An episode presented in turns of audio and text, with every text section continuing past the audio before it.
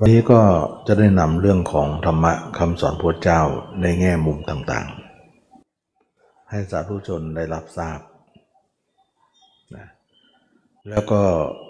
ที่จะมาเน้นอยู่อย่างหนึ่งก็คือ การนำอริยมรรคมาสอนมากล่าว ซึ่งจะเป็นการเข้าใจให้ง่ายขึ้นนะเพราะว่ามรรคนั้นเป็นเรื่องของความที่ว่า เราไม่สามารถที่จะเข้าใจได้ง่าย ๆได้เลย ถ้าไม่มีคนนะเข้าใจตรงนี้ แล้วก็คนที่เข้าใจก็ต้องประพฤติปฏิบัติมรรคมาก่อน ก็เคยประพฤติปฏิบัติมาแน่นอนนะถึงจะพูดได้ แล้วก็ไม่ใช่ว่าเราจะด้นเดาหรือคาดคะเน หรือการที่จะมาเข้าใจโดยการ ใช้ความคิดตักกะหรือฉันใช้คาดคะเนไม่ได้ ฉะนั้นคำสอนพระเจ้าเนี่ยเป็นคำสอนที่เราสามารถที่จะรู้ได้ โดยการที่จะต้องประพฤติปฏิบัติ ทางที่ถูกเท่านั้นนะทางผิดนั้นมีมากมาย แล้วก็ไม่สามารถที่จะพ้นทุกข์ได้จริง ๆ ทุกในที่นี้เนี่ยพู้เจ้าก็กล่าวเรื่องของทุกของเราก็คือกิเลสสามตัวจำไว้เลยว่านักปฏิบัติ เราปฏิบัติทั้งหมดนั้น ไม่ได้หวังอะไร หวังละกิเลสสามตัว เป็นจุดหมายนะเป็นเป้าหมายเป็นเครื่องหมายที่เราจะต้องกำหนดไว้ว่า เราจะต้องละกิเลสสามตัวนี้ให้ได้ แล้วกิเลสสามตัวกับจิตของเราที่ส่งออกไปข้างนอกนั้นอันเดียวกันนะอันเดียวกันเลย ไม่ใช่คนละอย่างกัน หลายคนอาจจะคิดว่าคนหมดกิเลสนั้น เป็นคนที่ยังมีจิต คิดเหมือนคนทั่วไป แต่เพียงว่ากิเลสไม่มี จิตก็ออกไปทางหูทางตาเหมือนเหมือนคนทั่วไป แต่กิเลสไม่มี ส่วนความคิดนั้นก็เป็นความคิดอันบริสุทธิ์ไป คิดดีไป แต่ก็ต้องคิด เพราะว่าชีวิตต้องมีการดำเนินอยู่ ชีวิตเราจะต้องมีการเป็นไปในโลก เราต้องใช้จิตนี้คิดอะไรต่ออะไรไป แต่กิเลสไม่มีกับคนที่มีกิเลสด้วยแล้วก็มีความคิดด้วย อย่างนี้ไม่ควรเข้าใจอย่างนี้นะไม่ควรเข้าใจอย่างนี้ ไม่มีเลยนะไม่มีเลยที่จะเป็นอย่างนี้ คนที่ไม่มีกิเลสนั้นก็คือคนที่ไม่มีจิตออกนอก คนมีกิเลสนั้นก็คือมีเป็นคนที่จิตออกนอกนั่นเอง เราจะเห็นได้ว่าความเพียรในพระพุทธศาสนาเนี่ยจึงเรียกว่าเป็นความเพียรที่ต้องตัดอายตนะหมดเลย นะเขาเรียกว่าสังวรอินทรีย์อินทรีย์สังวรนั่นเอง จะต้องตัดเลยนะ ไม่ได้หมายถึงว่าต้องใช้อะไรนะแต่ปกติแล้วเนี่ยคนที่ไม่มีกิเลสพระยาเจ้าทั้งหลายนั้น ท่านจะไม่มีจิตออกนอกเลยแม้แต่น้อย แต่ท่านก็ทำอะไรได้ อย่าคิดว่าทำไม่ได้ ท่านทำอะไรได้ดีกว่าเราอีกนะทำยังไง ทำอะไรไปแต่ไม่ต้องให้ส่งจิตออกนอก เพียงแต่จิตอยู่ด้านในก็สามารถที่จะรู้อะไรทุกอย่างได้ อุปมาเหมือนว่า เรานั่งอยู่ในรถ เราปิดกระจกให้หมดเลยในรถยนต์ อากาศในรถนั้นเย็นด้วยเครื่องปรับอากาศ อากาศข้างนอกนั้นร้อน แต่เราก็สามารถที่จะอยู่ด้านในนั้นไม่ต้องออกนอก อยู่คนละ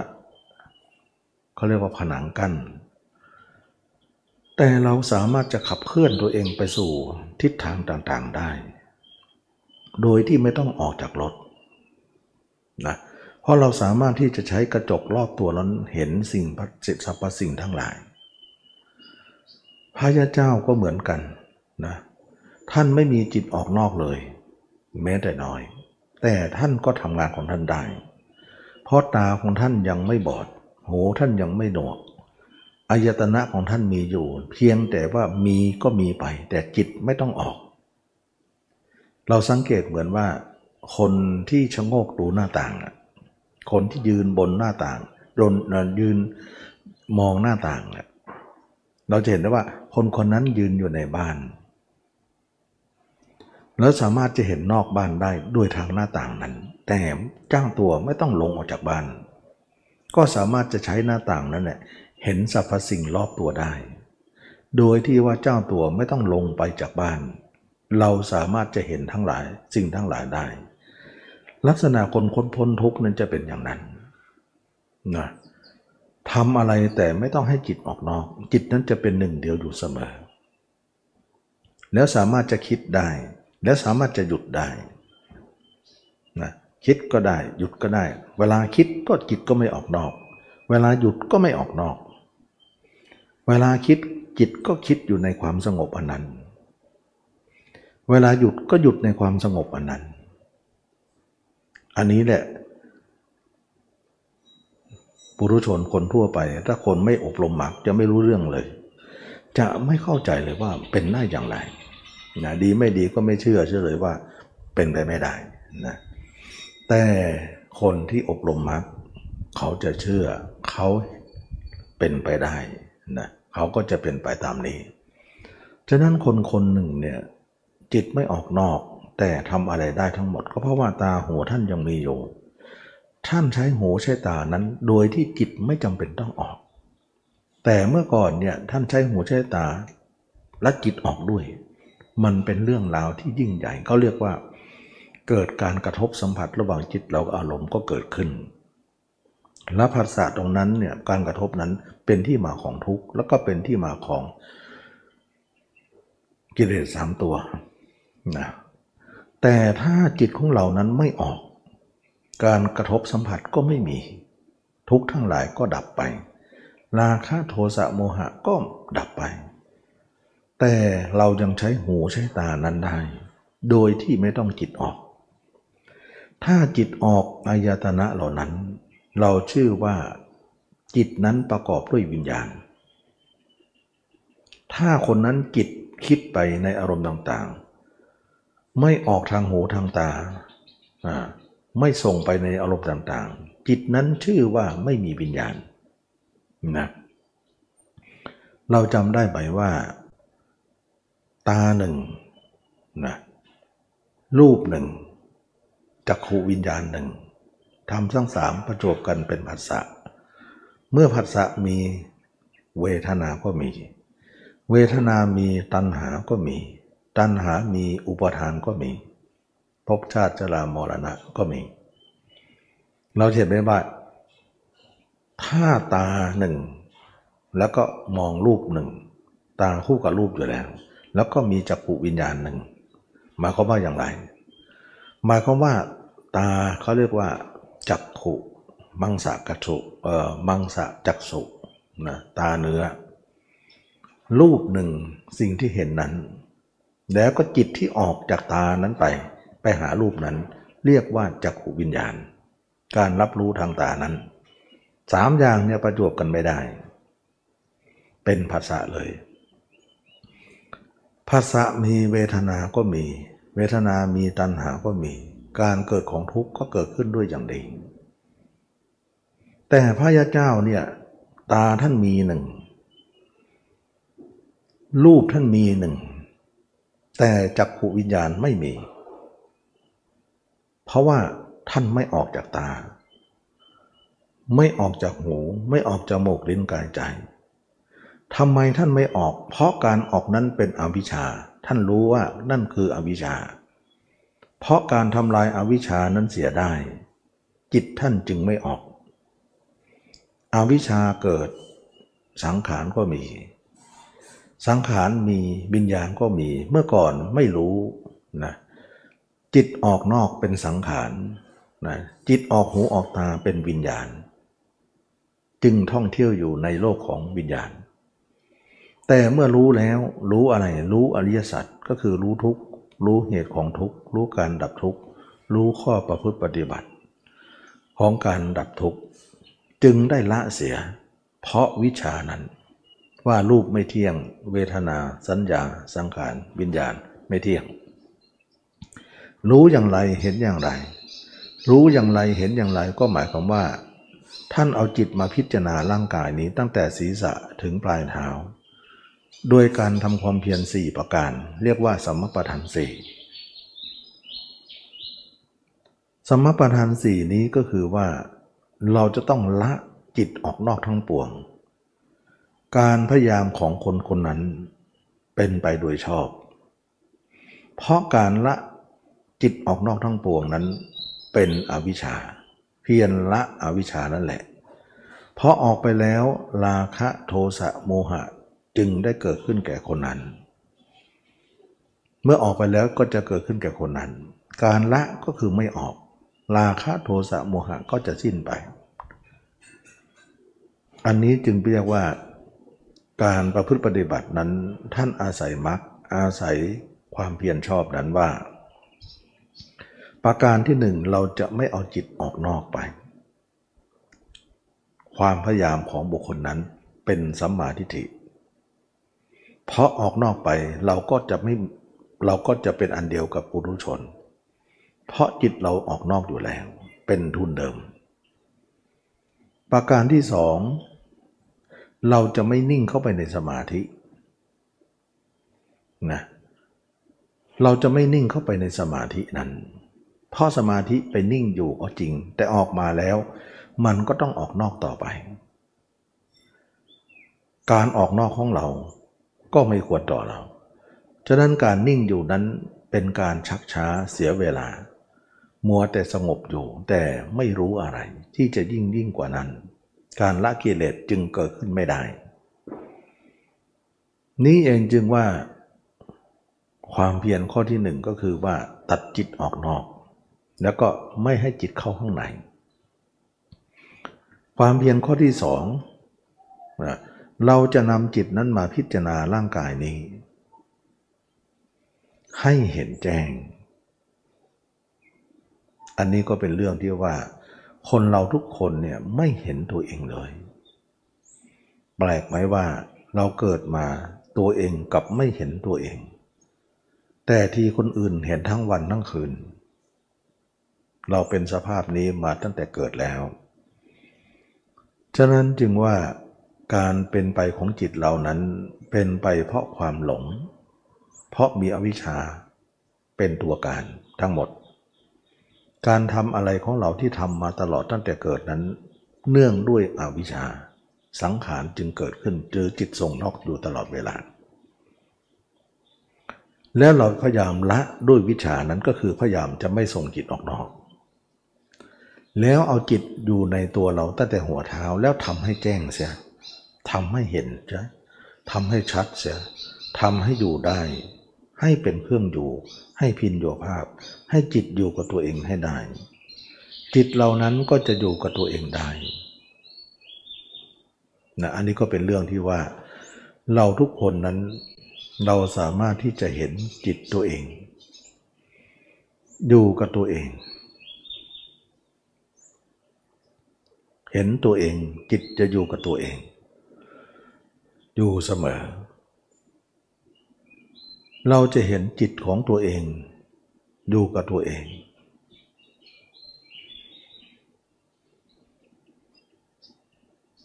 ทั้งกลางคืนกลางวัน ให้มันเป็นเครื่องอยู่นะแล้วเราก็จะเห็นสรรพสิ่งทั้งหลายในตัวเรานั้นอาการ 32 นั้นว่า เป็นของไม่เที่ยงเป็นทุกข์เป็นอนัตตา การเห็นนั้นจะเป็นนิจจังทุกขังอนัตตาโดยในตัวมันเอง ฉะนั้นหลายคนเนี่ยจึงเข้าใจว่าการเห็นนิจจังทุกขังอนัตตานั้นก็คือเห็นตัวเองแล้วเข้าใจว่าเราเป็นของว่างเปล่า เราเป็นของไม่มีตัวตน เมื่อเราเห็นอย่างนี้แล้วมันมีความหมายสำหรับเรามากเลยนะเพราะมันมีอิทธิพลว่า การเห็นอย่างนี้แหละทำให้เราละสรรพสิ่งทั้งหลายได้ ว่าถ้าเราไม่มีเขาก็ไม่มี ถ้าเขาไม่มีโลกนี้ก็ไม่มีอะไร โลกนี้ไม่มีอะไร เราก็ไม่จำเป็นต้องคิดไปหาอะไร เราไม่จำเป็นต้องคิดหาอะไร จิตเราก็ไม่ควรออกนอก ไปหาอะไรอีกต่อไป สมควรแล้วที่เราจะปิดจิตเราซะ สาเหตุนี้เองจึงว่ามีอิทธิพลมากว่าจิตซึ่งส่งนอกนั้นเป็นทุกข์เป็นอวิชชาทั้งนั้น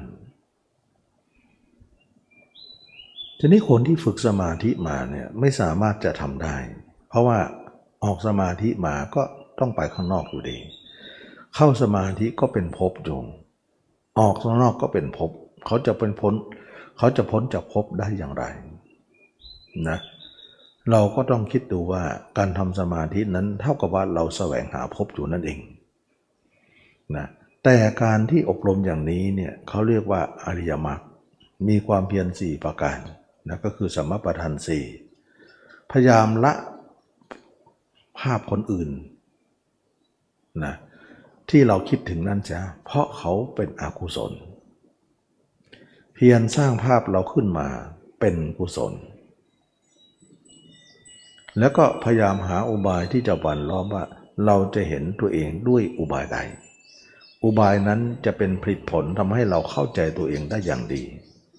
ว่าเราไม่เที่ยงเป็นทุกข์เป็นอนัตตา เราจะเข้าใจอย่างเดียวว่า ไม่เที่ยงเป็นทุกข์เป็นอนัตตาโดยที่ไม่เห็นนั้นไม่ได้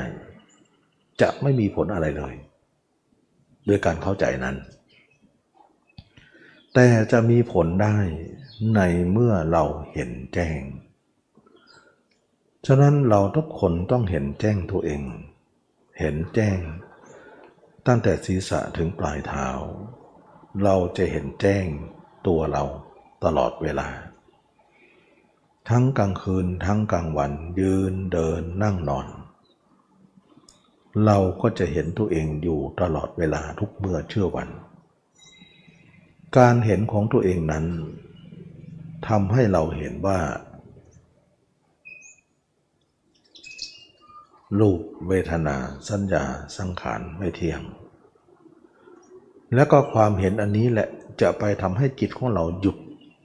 การไปข้างนอกได้ ถ้าไม่งั้นจะไม่มีอะไรจะหยุดมันได้เลย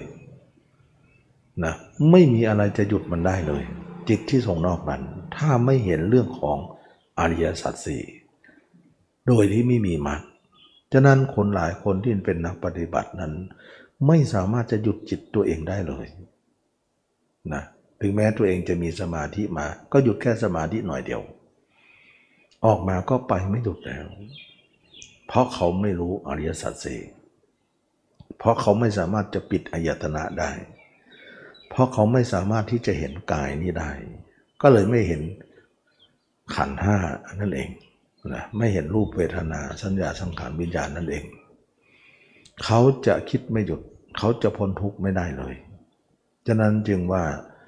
จิตของพระยาเจ้านั้นจะไม่มีออกข้างนอกไปแม้แต่น้อยนิด จะเป็นกิจอยู่ในตัวเราทุกเวลานาที การที่จิตอยู่ในตัวเรานั้นประกอบด้วยการเห็นแจ้งด้วย ไม่ใช่ว่าอยู่โดยที่ไม่เห็นอะไรอะไร มันไม่ได้ มันจะอยู่ไม่ได้เลย มันจะหลุดเลย ถ้าไม่แจ้งมันจะหลุดเลย นะถ้าแจ้งจะไม่หลุด ฉะนั้นการเห็นแจ้งเนี่ยมันเป็นเรื่องของปัญญาจริงๆนะเราจะใช้สมาธิมามองไม่เห็นหรอก เราต้องใช้สติมอง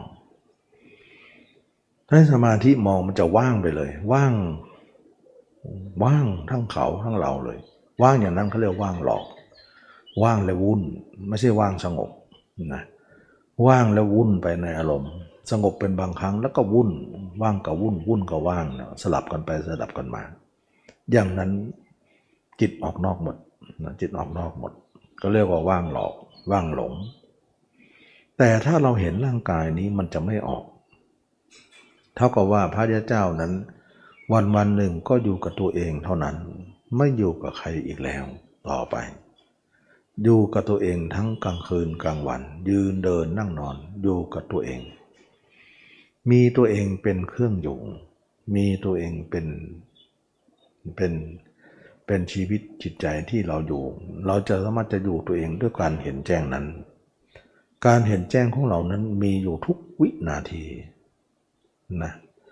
จิตที่เราไหลไม่หยุดนั้นมันหยุดแล้วนะมันหยุดสนิทแล้ว เพราะการอบรมสติปัฏฐานสี่ของเรา การพิจารณาร่างกายนั้นเป็นทั้งสติปัฏฐานสี่เป็นทั้งสมปัฏฐานสี่เป็นทั้งอิทธิบาทสี่เป็นทั้งอินทรีห้าเป็นทั้งพละห้าเป็นทั้งโพชฌงเจ็ดเป็นทั้งมรรคมีองค์แปดเราจะพูดได้ว่าการเห็นตัวเห็นถึงโพธิปักขาจะทำสามสิบเจ็ดประการทีเดียว ไม่น่าเชื่อว่าเราเห็นตัวเองอย่างเดียว เราจะมีทำสามสิบเจ็ดประการนั้นอยู่ในนั้นหมดเลย อันนี้แหละจึงว่าจิตถึงจะหยุดได้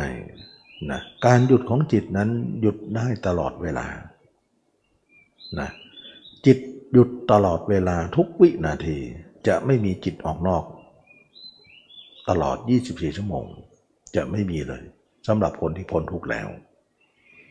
สำหรับคนที่ยังไม่พ้นกำลังจะพ้นกำลังจะปฏิบัติเพื่อไปเพื่อความจะพ้นนั้น ก็ออกไปตามฐานะนะ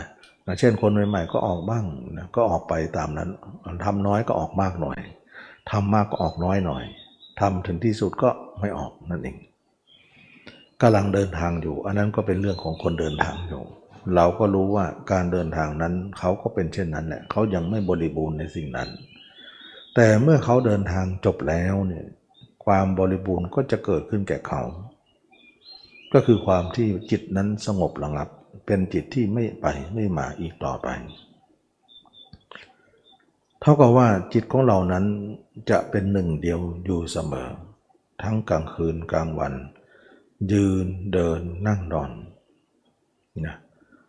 เราจะอยู่กับตัวเองจนถึงวันสุดท้ายของวันตาย ฉะนั้นตลอด 24 ชั่วโมงนั้น เรารู้เราเห็นอยู่ ตาเรายังไม่บอด หูยังไม่หนวก เราใช้หางตาหางหูเห็นทุกอย่าง แต่จิตเราไม่ออก จิตเราอยู่กับเนื้อหนังของเราเป็นเครื่องอยู่ อยู่นั้นเราก็เบื่อไม่ได้หลักอะไรเลย ฉันทราคะเราก็ยังไม่มี อยู่ด้วยความเบื่อหน่ายตัวเอง แต่ก็ไม่ได้ทำร้ายตัวเอง อยู่ไปก็เบื่อไป เบื่อความไร้สาระ เบื่อความเป็นปฏิกูล เบื่อว่าเป็นของไม่เที่ยง เป็นทุกข์เป็นอนัตตา แต่ก็ไม่ได้ทำร้ายตัวเอง ไม่ได้ทำร้ายทำลายชีวิตตัวเอง ให้มันเป็นไปตามกลไกของธรรมชาติ ประโยชน์ใดมีอยู่ประโยชน์นั้นก็ทำไป เช่น เหมือนพุทธเจ้าและพระหันทั้งหลาย ท่านก็ทำเช่นนั้นนะไม่ได้ว่าเบื่อแล้วถ้าจะทำร้ายตัวเองก็หาไม่ได้ อันนี้ก็เท่ากับว่าอริยมรรคนั้นเป็นการยื้อย้าย เคลื่อนย้าย ฐานตั้งของจิตเราจากสภาวะหนึ่งไปสู่สภาวะหนึ่งและจะไม่กลับไปสู่สภาวะนั้นอีกเลย เท่ากับว่าเราจะย้ายความเป็นปุถุชนนั้นมาอยู่กับความเป็นอริยชนเสีย ให้ได้ การย้ายนั้นเป็นความความเป็นความภาคเพียรของบุคคลนั้นอย่างที่สุด ซึ่งคนที่อบรมมรรคนั้นก็คือว่าพยายามจะย้ายจิตตัวเองเนี่ยออกจากคนอื่น แล้วก็มาอยู่ตัวเองให้ได้ เมื่ออยู่ได้แล้วจะไม่หวนกลับไปสู่คนอื่นๆอีกต่อไป นั่นคือที่สุขของทุกข์เราถือว่าเราจะอยู่ตรงนั้น เราจะอยู่ตรงนั้น เราจะทำตรงนั้น นั่นคือเป้าหมายของเรา ที่เราทำอยู่นะอันนี้ก็เป็นเรื่องที่ว่า เราทุกคนได้เห็นว่า การอบรมมรรคนั้นไม่ใช่การทำสมาธิ แต่เป็นทางของพระยาเจ้าที่เราจะต้องทำก็หมายถึงว่าทุกคนให้อยู่กับตัวเอง โดยการเห็นแจ้งตัวเองนั้น ความเห็นแจ้งนั่นแหละจะเป็นเครื่องอยู่ของเราต่อไปและความเห็นแจ้งนั่นแหละ จะทำให้เราละราคะโทสะโมหะได้ ราคะย่อมไม่มีแก่เรา โทสะย่อมไม่มีแก่เรา โมหะย่อมไม่มีแก่เรา จิตเราจะเป็นหนึ่งได้ การเป็นหนึ่งของจิตนั้นเป็นหนึ่งเพราะความรู้แจ้งว่าเราไม่มีโลกไม่มีเขาไม่มีใครไม่มี มีอยู่เหมือนไม่มีสรรพสิ่งทั้งหลายล้วนแต่เป็นอนัตตา เราจึงไม่ขวัญขวายที่จะไป แต่ร่างกายเรายังมีชีวิตอยู่ ก็ขอให้อยู่เป็นที่อยู่สุดท้ายซะนะให้เป็นที่อยู่ครั้งสุดท้ายของชีวิต เพราะเราเข้าใจทั้งหมดแล้ว แต่เพียงร่างกายเรายังมีชีวิตอยู่ ก็ให้อยู่เป็นที่สุดท้าย แล้วอยู่จากนี้วันตายมาถึง เราก็จะกลับไม่กลับมาอีก นั่นคือ เป้าหมายของนักประพฤติปฏิบัติก็คือมรรคผลนิพพานนั่นเอง ถ้าใครเห็นกายนี้ก็จะเข้าใจความหมายของว่านิพพานนั้นเป็นอย่างไร นิพพานนั้นจะเป็นอย่างไรก็จะเข้าใจ แต่ถ้าไม่เห็นร่างกายนี้ ยากที่จะเข้าใจนะและจิตจะไหลเขตแดน และจิตจะคิดอกุศลมากมายนะเออขอย้อนหน่อยว่า ความคิดอกุศลนะทุกคนมีอยู่แล้ว ก็คือความคิดฝ่ายไม่ดี ความคิดฝ่ายไม่ดีนี้ชื่อว่าเป็นความคิดที่บั่นทอนจิตใจ ของเราที่เราจะขวนขวายทำดีอยู่ เป็นเครื่องบั่นทอนเป็นอุปสรรคขวางกั้นของนักปฏิบัติธรรมเป็นอันมาก อุตส่าห์เราทำใจให้เป็นกุศลอยู่ แต่อกุศลก็ลาวีเราไม่หยุดยัง้งนะเหมือนบุคคลต้องการความสะอาดอยู่ แต่ความสกปรกก็ลาวีอยู่ ไม่หยุดยัง้งเป็นปฏิปักษ์ต่อเขาเหลือเกินนะอันนี้ก็เป็นเรื่องที่ว่า เราทุกคนเราจะเห็นได้ไหมว่า เราสังเกตจิตของเราดีๆไหมสังเกตดูดีๆ จะเห็นได้ว่า จิตเราคิดไม่ดีนี่เยอะแยะไปหมดเลย ซึ่งเราเองก็ลำคาญในความคิดเหล่านี้รังเกียจในความคิดเหล่านี้ ว่าความคิดเช่นนี้ไม่ควรมีแก่เรา ความคิดเหล่านี้สกปรกโสมมนะลามก แต่ยังไงเรารังเกียจเราไม่เขาเรียกว่าไม่ยิน ไม่ไม่อยากจะให้มีความคิดเหล่านี้ แต่เราก็เอาออกไปได้ นักปฏิบัติสังเกตไหม ว่าเรามีความคิดสกปรกมากมาย รู้เห็น แต่ยังคิดว่าจะเอาออกก็ออกไม่ได้ เพราะอะไร เพราะคนนั้นไม่มีมรรคจะออกไม่ได้เลย ถ้าเรามีมรรค มีการพิจารณาร่างกายนี้ให้เห็นแจ้ง ความคิดอกุศลเหล่านี้ก็จะหมดสิ้นหมดเลย จะไม่มีอีกต่อไป นั่นแหละเราถึงจะสมควรเป็นพระยาเจ้าโดยแท้ ซึ่งเราก็คิดอยู่อ่านเหมือนคิดอ่านอยู่เหมือนกันว่า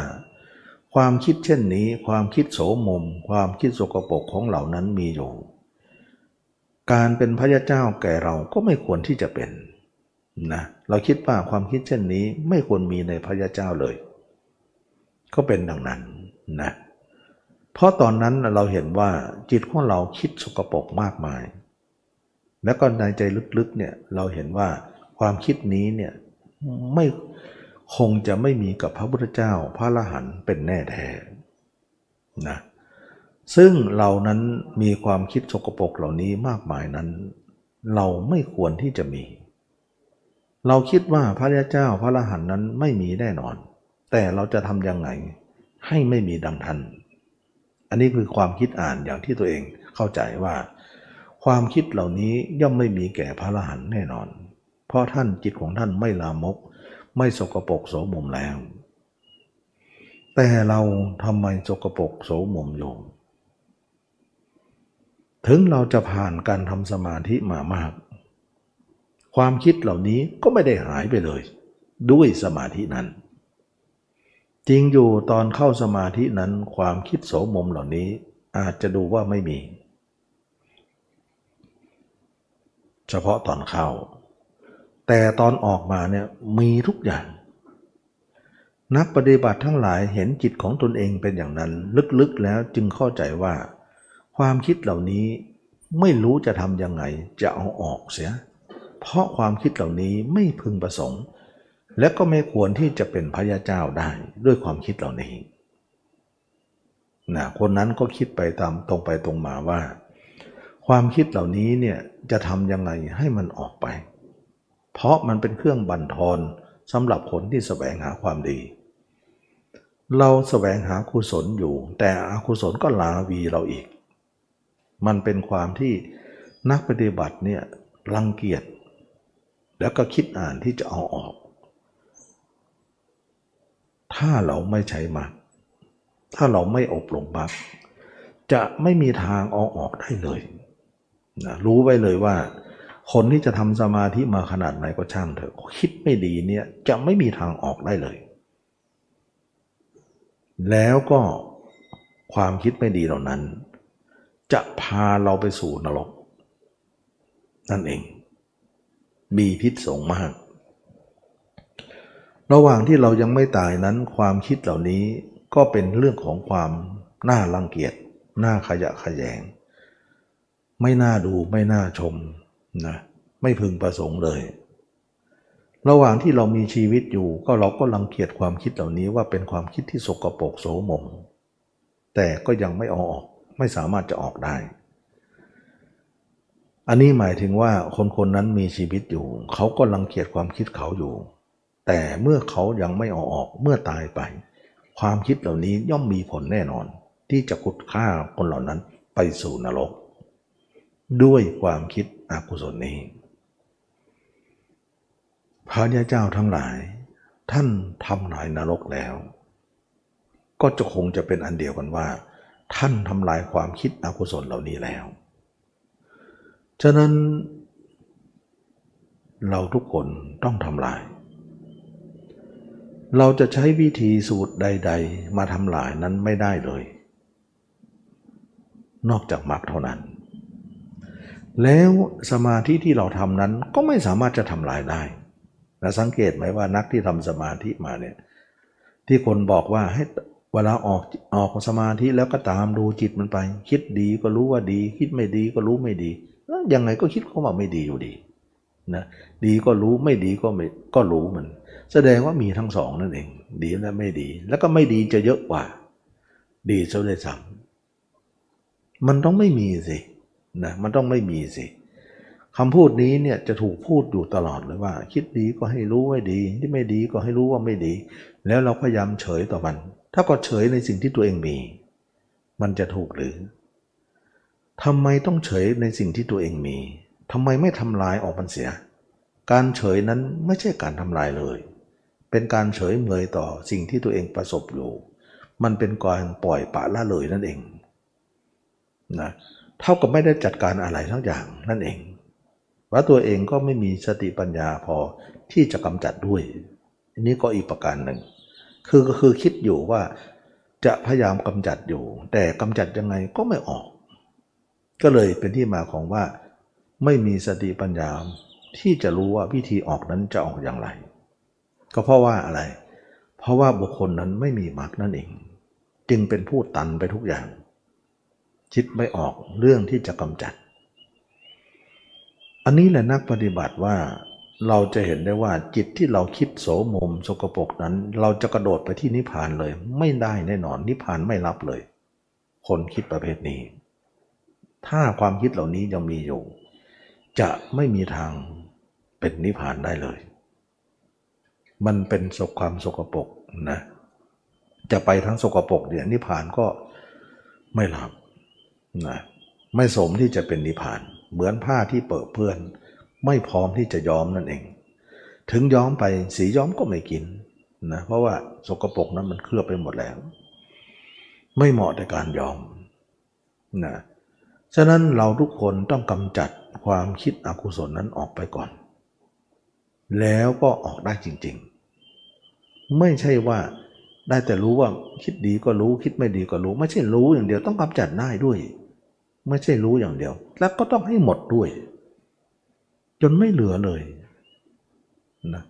ความคิดอกุศลนั้นจะไม่เหลือเลย ได้จริง ๆ ซึ่งดังปฏิบัตินั้นจะใช้สมาธิที่ตัวเองทำนั้นกระกำจัดเนี่ยจะไม่พบทางออกได้เลย แต่จะพบทางออกได้ก็คืออาศัยมรรคนี่เองมรรคนี้จึงเรียกว่าความเพียรสี่ประการ เพียรละอกุศลนั้น เพียรสร้างกุศลขึ้นมาใหม่ เพียรละกุศลที่สร้างขึ้นแล้ว เพียรกันอกุศลที่ละแล้วนั้นไม่ให้กลับมา ก็คือความเพียรสี่ประการสัมปทานสี่ที่เคยพูดอยู่ประจำนี่เองนะความคิดอกุศลนั้นเป็นความคิดเช่นไร เรื่องนี้พระเจ้ากล่าวว่า ความคิดอกุศลทั้งหลายนั้นมีอยู่สามประการสามประเภทนะความคิดอกุศลนั้นมีอยู่สามประเภทสามประเภทอย่างไร หนึ่งเขาเรียกว่ากามวิตก คิดเรื่องลามกลิดเรื่องสกปรกเรื่องเกี่ยวกับหญิงชายนะอันนี้แหละจึงเรียกว่า ความคิดกามกามวิตก เป็นอกุศล เพราะตัวเองนั้นยังละกามไม่ได้ จึงเอากามมาคิด กามนั่นแหละ จึงสกปรกในใจเรา เป็นอกุศล เราจะเห็นได้ว่าบรรดาความคิดที่น่ารังเกียจทั้งหมดนั่นแหละมันอยู่มีอยู่สามอย่าง ถ้าเรามามาพิจารณาดูเนี่ยมันจะมีทั้งวันก็ตามแหละแต่มันอยู่สามประเภทเท่านั้น มันมีมากมายแต่มันจัดอยู่สามกลุ่มนะกลุ่มหนึ่งก็คือการมาวิตกคิดเรื่องลามก คิดเรื่องสกปรกเกี่ยวกับเพศ เพราะเรายังละตรงนั้นไม่ได้ เรายังมีตรงนั้นอยู่ ก็ทำให้สิ่งนั้นเนี่ย เป็นความคิดที่สกปรกแก่เรา นี่คือประการหนึ่ง ไม่ควรมีแก่พระริยเจ้าเลย ความคิดเช่นนี้ไม่ควรมีตั้งแต่โสดาบันไปจะไม่ควรมีนะความคิดประการที่สองพยาบาทวิตก คิดอาฆาต คิดผูกเวรคิดไม่ดีกับคนอื่นที่เราไม่ชอบ ไม่ชอบใครไม่ชอบเรื่องไหน เอาสิ่งนั้นมาคิดแล้วก็อาฆาตผูกโกรธอยู่ภายในอยู่ลึกๆ อยู่ตลอดเวลา ไม่ยอมปล่อยวาง จะปล่อยวางก็ออกไม่ได้ ความคิดเหล่านี้ลบกวนใจเราเสมอ ความคิดจะเช่นนี้เนี่ยไม่ควรเลยที่จะมีในพระยาเจ้า เราจะเดินทางไปสู่พระยาเจ้า ความคิดเหล่านี้ย่อมไม่ควรมีแก่เรานะ อันนี้นักปฏิบัติให้กำหนดรู้ว่าความคิดที่ผูกโกรธอะไรอยู่ในใจเรานั้น มันเป็นความคิดที่ฝังใจเราอยู่ตลอด แล้วก็ครุกุ่นนำมาคิดอยู่เสมอ จึงเป็นความคิดสกปรกความคิดไม่ดีสำหรับเรา นี่คือความคิดอกุศลข้อที่สองข้อที่สามความคิด เรื่องการเบียดเบียน เมื่อตัวเองมีกามแล้วก็จะอาศัยกามนั้นนะจะจะมีการเบียดเบียนขึ้นเพราะกามนั้น เรามีอาฆาตพยาบาท เพราะมีความโกรธใครโกรธสิ่งใดแล้ว เราจะเอาอาฆาตพยาบาทนั้นมาเป็นที่กะเป็นที่ตั้งของการเบียดเบียนนั้น เป็นสาเหตุของการเบียดเบียนนั้น ทั้งสองนั้นเนี่ยจะทำให้เกิดการเบียดเบียนเพราะรัก เบียดเบียนเพราะชังขึ้นมา การเบียดเบียนจึงเกิดเป็นตัวที่สามคิดจะแก้แค้นคิดจะตอบโต้ คิดจะทำลายสิ่งเหล่านั้น ด้วยตัวเองที่ว่าเห็นว่าไม่ชอบใจ นั่นคือความคิดเบียดเบียนเรียกว่า วิสิงสาวิตกนะกามวิตกพยาบาทวิตก วิหิงสาวิตกนั้นเป็นกลุ่มของอกุศล นี่เองจึงเรียกว่าสามกลุ่มนี้แหละอยู่ในความคิดที่สกปรกโสมมของเราอยู่เนืองเนืองเชื่อไหมว่าเรามีความคิดเหล่านี้ไหมวันวันหนึ่ง แล้วความคิดเหล่านี้เนะี่ยเกิดขึ้นเฉพาะคนที่จิตออกนอกเท่านั้น ถ้าใครออกนอกอยู่แน่นอนนะความคิดเหล่านี้จะไม่หมดสิ้นไปจะรับเขา พระเดชเจ้าทั้งหลาย ท่านจึงไม่ออกนอกเลย ความคิดเหล่านี้จึงไม่มีอะไรเกิดเกิดขึ้นกับท่านเลย ท่านจึงสะอาดอยู่ นี่ก็เป็นสาเหตุหนึ่งว่า การที่เราไม่เอาจิตออกนอกนั้น เราจะปราศจากสิ่งเป็นอกุศลเหล่านี้เพราะสิ่งที่เป็นอกุศลเหล่านี้จะเกิดในของจิตที่ออกนอกเท่านั้น เกิดในจิตนั้น จะไม่เกิดจิตที่อยู่ด้านในเลยนะจิตที่เป็นอกุศลเหล่านี้จะไม่เกิดจิต ไม่เกิดแก่จิตคนนั้น ในเมื่อจิตคนนั้นอยู่กับตัวเองเห็นตัวเองอยู่ จะไม่เกิดเลยอกุศลเหล่านั้นจะไม่มี ฉะนั้นจึงว่า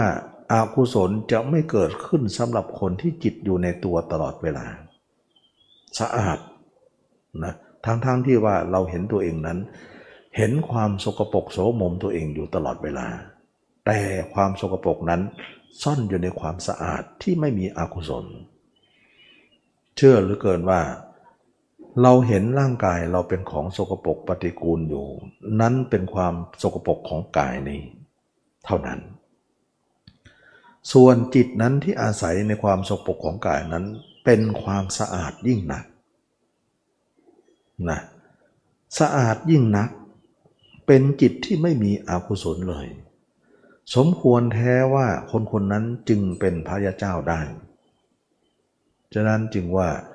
พระยาเจ้านั้นจะไม่มีจิตที่เป็นอกุศลเลย แม้แต่นิดเดียว สะอาดบริสุทธิ์ผุดผ่อง เพราะจิตของท่านไม่ทรงนอก จึงไม่มีอกุศล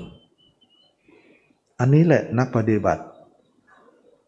เราสามารถที่จะรู้ทางออกเรื่องนี้ว่า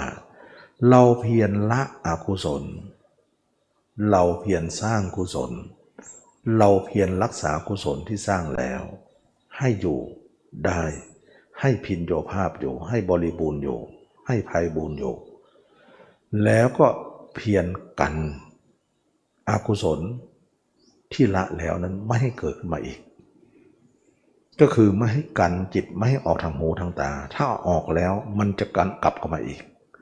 เราก็กันไว้ กันหูตาจมูกเลี้ยงกายใจไว้ว่า อย่าออกนะ จิตคนนั้นก็เลยเป็นผู้มีความเพียรสี่ประการนั้น เป็นผู้ปิดประตูทั้งหกได้อายตนะทั้งหมดหกนั้นก็ถูกปิดไป จิตของเราจึงสะอาดบริสุทธิ์มาก เมื่อก่อนเราปฏิบัติใหม่ๆ เรายังไม่พบทางเส้นนี้ หรือไม่บริบูรณ์ในทางเส้นนี้ เราก็บ่นกับตัวเองว่าทำไมจิตเราคิดสกปรกจังเลย เราไม่ชอบเลย เราอยากเอาออก ต่อมาคนคนนั้นเนี่ยทำสมาธิก็ไม่สามารถจะพบทางออกได้เรื่องนี้พอออกสมาธิมาก็ยังมีเหมือนเดิม ต่อมาเขาจึงรู้ว่ามรรคนั่นแหละเป็นทางออก เขาจึงทำความเพียรในสมประทานสี่เขาจึงเป็นผู้ปราศจากอากุศลเหล่านั้นไป เขาจึงพบทางสะอาดของตนเอง พบทางสะอาดของตัวเองก็คือว่าจิตของเราเมื่อก่อนเราบ่นว่ากับจิตตัวเองอยู่เสมอว่า เราลังเกียจความคิดของตัวเองเหลือเกิน แต่ลังเกียจยังไงก็ออกไปได้ เราอยู่ด้วยความอึดอัดขัดเคืองกับความคิดที่โสมม กับตัวเองอยู่เสมอ ซึ่งเราก็บอกในใจว่าความคิดเช่นนี้ไม่ควรมีแก่เรา และก็ไม่ควรที่จะเป็นพระยาเจ้าได้ เราอยากจะเป็นนะ่ะก็ไม่ควรจะเป็น เพราะว่าความคิดเหล่านี้กันเราไว้ แต่เมื่อเรามาอบรมมรรคเราจึงพบทางออกเรื่องนี้ แล้วก็พบทางออกเรื่องนี้ทำให้จิตของเรานั้น ปราศจากอากุศลเหล่านี้ได้ ซึ่งเรายกย่องยิ่งนักนะเมื่อก่อนเนี่ยเราตำหนิตัวเองว่าจิตของเราโสมม จิตเราสกปรกจิตเราเป็นจิตที่มีวิปริตผิดเพี้ยน เป็นจิตที่คิดไม่ดีมาตลอด เราลังเกียจตัวเองเหลือเกินนะ บัดนี้จิตดวงนั้นแหละ เราชมมันเหลือเกิน ว่าเจ้าช่างน่ารักเหลือเกิน เจ้าหน้าเจ้าบริสุทธิ์เหลือเกิน เจ้าเป็นของที่น่าลื่นลมเหลือเกิน ซึ่งเราไม่เคยชมจิตเราเลยนะเมื่อก่อนจิตเราไม่เคยชมมีแต่ติอย่างเดียว เพราะว่าคิดไม่ดี แต่วันหลังนั้น ความคิดไม่ดีนั้นหมดไป เราชมจิตของเราได้ว่าจิตเราน่ารักมาก น่ารัก เป็นจิตที่ไม่มีอกุศลอะไรเลย จิตของเราเป็นจิตบริบูรณ์ด้วยกุศลเปี่ยมล้นเลย ความคิดชั่วหยาบไม่มีแก่เราเลย มันเป็นความที่ลื่นเลงเหมือนบุคคลนั้นเนี่ยพ้นจากสิ่งโสมมนะพ้นจากสิ่งที่ลอยลับพ้นมาแล้วพ้นจากความเป็นหนี้บ้าง พ้นจากเครื่องจองจำบ้าง พ้นจากนรกบ้างนะ พ้นจากคุกตารางบ้างออกมาเนี่ยมีอิสระภาพเขาย่อมปราโมทยิ่งหนักนะเขาย่อมบันเทิงในสิ่งที่พ้นว่านี่คือความบริสุทธิ์ของเรา ไม่น่าเชื่อว่าจิตเดียวกันนะเมื่อก่อนโสกปรกโสมมหน้าลำหน้าหน้าตินะแต่ขณะนี้จิตเราสะอาดสะอ้านน่าชมเชยยิ่งนัก ไม่ใช่จิตอื่นจิตเดียวกัน ผ้าพื้นเดียวกันเมื่อก่อนสกปรกโสมมน่ารังเกียจ แต่ผ้านั้นแหละขาวสะอาดก็เป็นพื้นเดียวกันนั่นเอง เพราะเราล้างแล้ว อันนี้นักปฏิบัติเนี่ยจะต้องเคลียร์ตรงนี้ก่อนนะตราบใดยังเคลียร์ตัวนี้ไม่ได้เนี่ยไม่สมควรที่จะเป็นพระยาเจ้านะที่ตมาเคยพูดอยู่เสมอว่า การที่เราจะสงบสงัดจากอากุศลได้เนี่ยก็คือพระอนาคามี เท่านั้นนะถึงแล้วสงบสงัดจากกามสงัดจากอากุศล เราถึงจะทำสมาธิได้ นั่นแหละถึงจะเป็นสัมมาสมาธิได้ ถ้าไม่สงัดจากกามและอกุศลนั้น เรายังไม่ควรทำสมาธิเลย เพราะมันจะเป็นมิจฉาสมาธิได้ฉะนั้นจึงว่าพระนาคามีจึงเป็นผู้สงัดสงบ กามก็หมดแล้ว คิดลามกก็จะไม่คิดอีกแล้ว โกรธก็หมดแล้ว คิดพยาบาทใครก็ไม่คิดอีกแล้ว การเบียดเบียนก็ไม่มีใครไม่ได้เบียดเบียนใครอีกแล้วนะเพราะว่ากามหมดโกรธหมด เบียดเบียนก็สลายตัวเอง เพราะเบียดเบียนนั้นมาจากกามกับโกรธนั่นเอง เมื่อเป็นอย่างนี้จึงความบริบูรณ์ของกุศล จึงเปลี่ยมล้นแก่พระอนาคามี เพราะกามนั่นเองมีเราจึงคิดเรื่องลามก เพราะไม่มีนั่นเองเราจึงไม่คิดเรื่องนี้นะจึงสิ้นไป เราจึงบันเทิงอย่างยิ่งในจิตเหล่านั้น ว่าจิตเราเป็นจิตที่สะอาด ฉะนั้นพระอนาคามีนั้นเป็นผู้สะอาดบริสุทธิ์ผุดผ่อง สมควรที่จะเป็นพระรหันได้นะก็เหมือนผ้าที่ซักแล้วสะอาดแล้ว สมควรที่จะยอมได้ นั่นเอง ที่ตมาเคยพูดอยู่เสมอว่า เราจะต้องพิจารณากายเนี่ยต่อไปเรื่อยๆ จนไปถึงพระนาคามีถึงจะหยุด นั่นหมายถึงการบริบูรณ์ด้วยกุศลแล้ว ส่วนพระโสดาบันขึ้นไปนั้น ยังไม่บริบูรณ์นัก แต่ก็เหลืออยู่นิดหน่อยที่น้อยมากนะแต่ก็อยู่ในเกณฑ์ของพระยาเจ้าแล้ว แต่มนทินนั้นก็ยังอยู่เหมือนอย่างที่บอกว่าเราจับ อะไรที่เป็นของเหม็น ล้างมือแล้วมือเราก็ไม่มีอะไรเปื้อนแล้ว แต่กลิ่นนั้นยังติดอยู่นะก็ก็คล้ายๆถ้าว่าแค่กลิ่นนั่นเอง แต่ยังไงกลิ่นก็ยังเป็นกลิ่นอยู่นะเราต้องกำจัดกลิ่นนั้นอีกทีถึงจะเป็นพระนาคามีได้ ฉะนั้นถ้าเกิดว่าใครๆทำกรรมฐานนะถ้าไม่เห็นแจ้งกายนี้นะจะไม่มีทางละได้เลยอากุศลความคิดลามกเหล่านี้ จกปกเหล่านี้จะเป็นไปไม่ได้ที่จะหมดไปจากเขา เขาย่อมถูกกรรมเหล่านี้ลาวีอยู่ตลอดเวลา นี่คือความสำคัญมากนะ และเขาเองก็ไม่สมควรที่จะบรรลุธรรมอะไรนะพระอนาคามีเท่านั้นที่สมควรที่จะบรรลุเป็นพระอรหันต์ได้ เพราะชั้นสะอาดหมดเลย ไม่มีความคิดอกุศลเหล่านี้ อันนี้แหละนักปฏิบัติทำทั้งหลายว่า เราลืมไปหรือว่า อยู่ๆเราจะทำให้จิตหลุดพ้นหลุดพ้นแต่ความสกปรกของจิตเราไม่ยังไม่ได้ซักฟอกเลย เราจะต้องซักฟอกตรงนี้ก่อน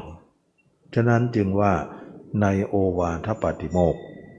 ท่านจึงกล่าวลำดับของการอบรม ที่ว่าโอวาทของพระเจ้าในการประชุมสงฆ์นะถ้าพระเจ้าจะมีการประชุมเป็นครั้งๆไปนะ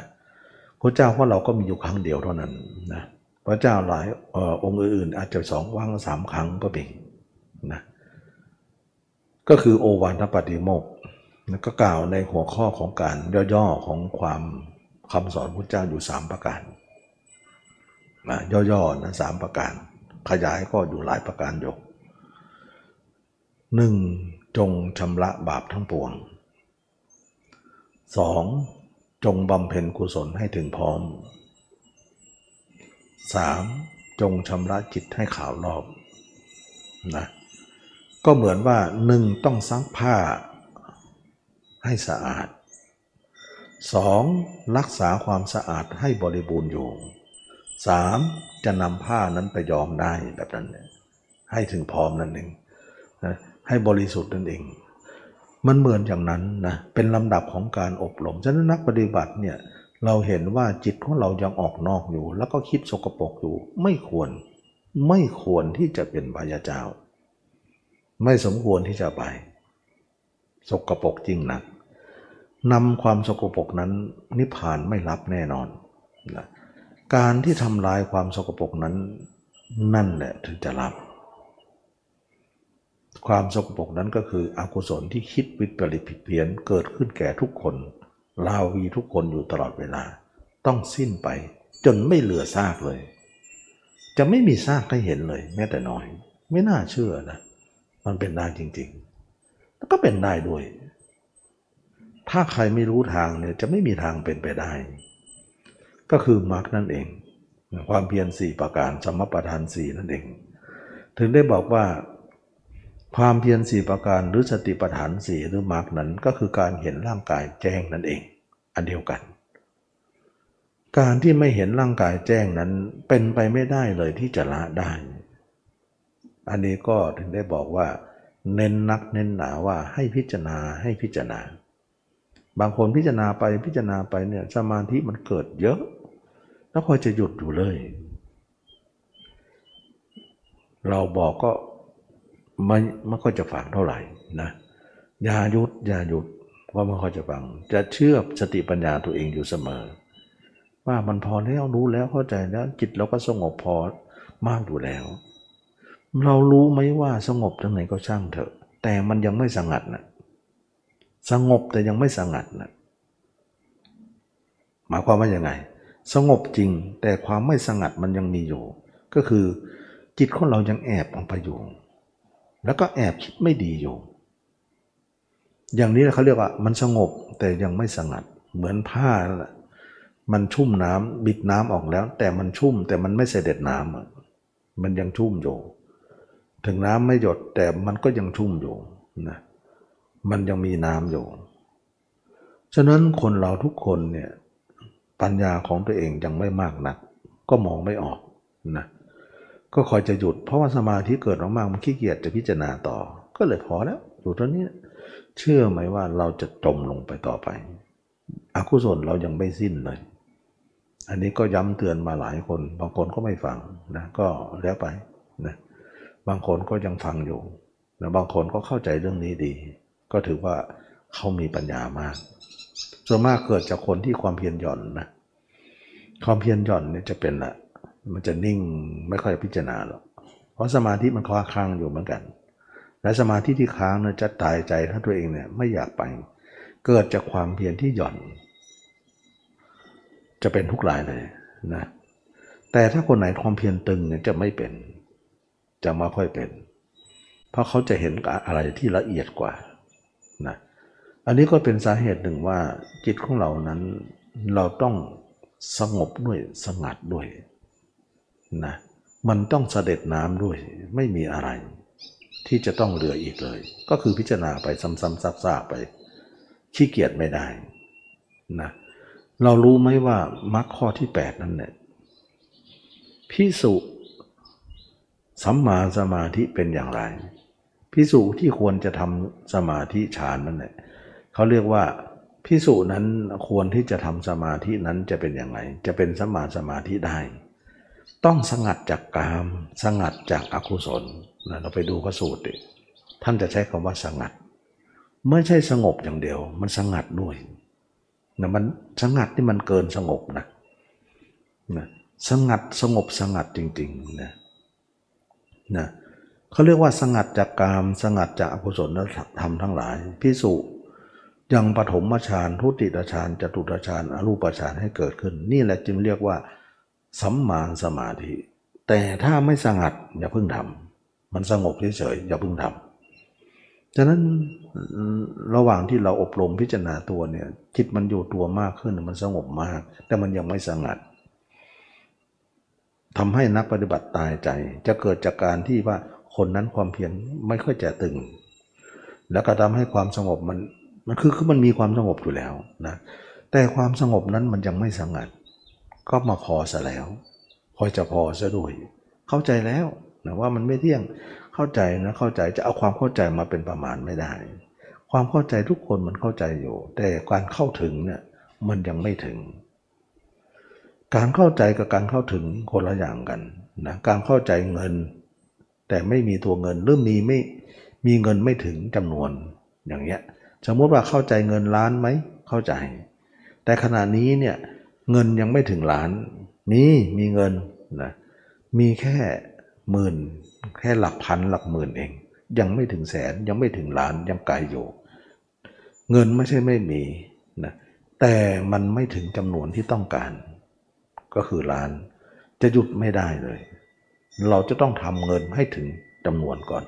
ถึงก็หยุดก็คือพระนาคามี ซึ่งจะเป็นความสงัดจากกาม สงัดจากอกุศล อันนี้ก็ขอเตือนนักปฏิบัติที่ปฏิบัติตามนี้อยู่ว่า เราจะพึ่งพอใจกับการหยุดของจิตนั้น เพราะการหยุดนั้นยังซ่อนอะไรอยู่ อยู่ภายในยังมีอยู่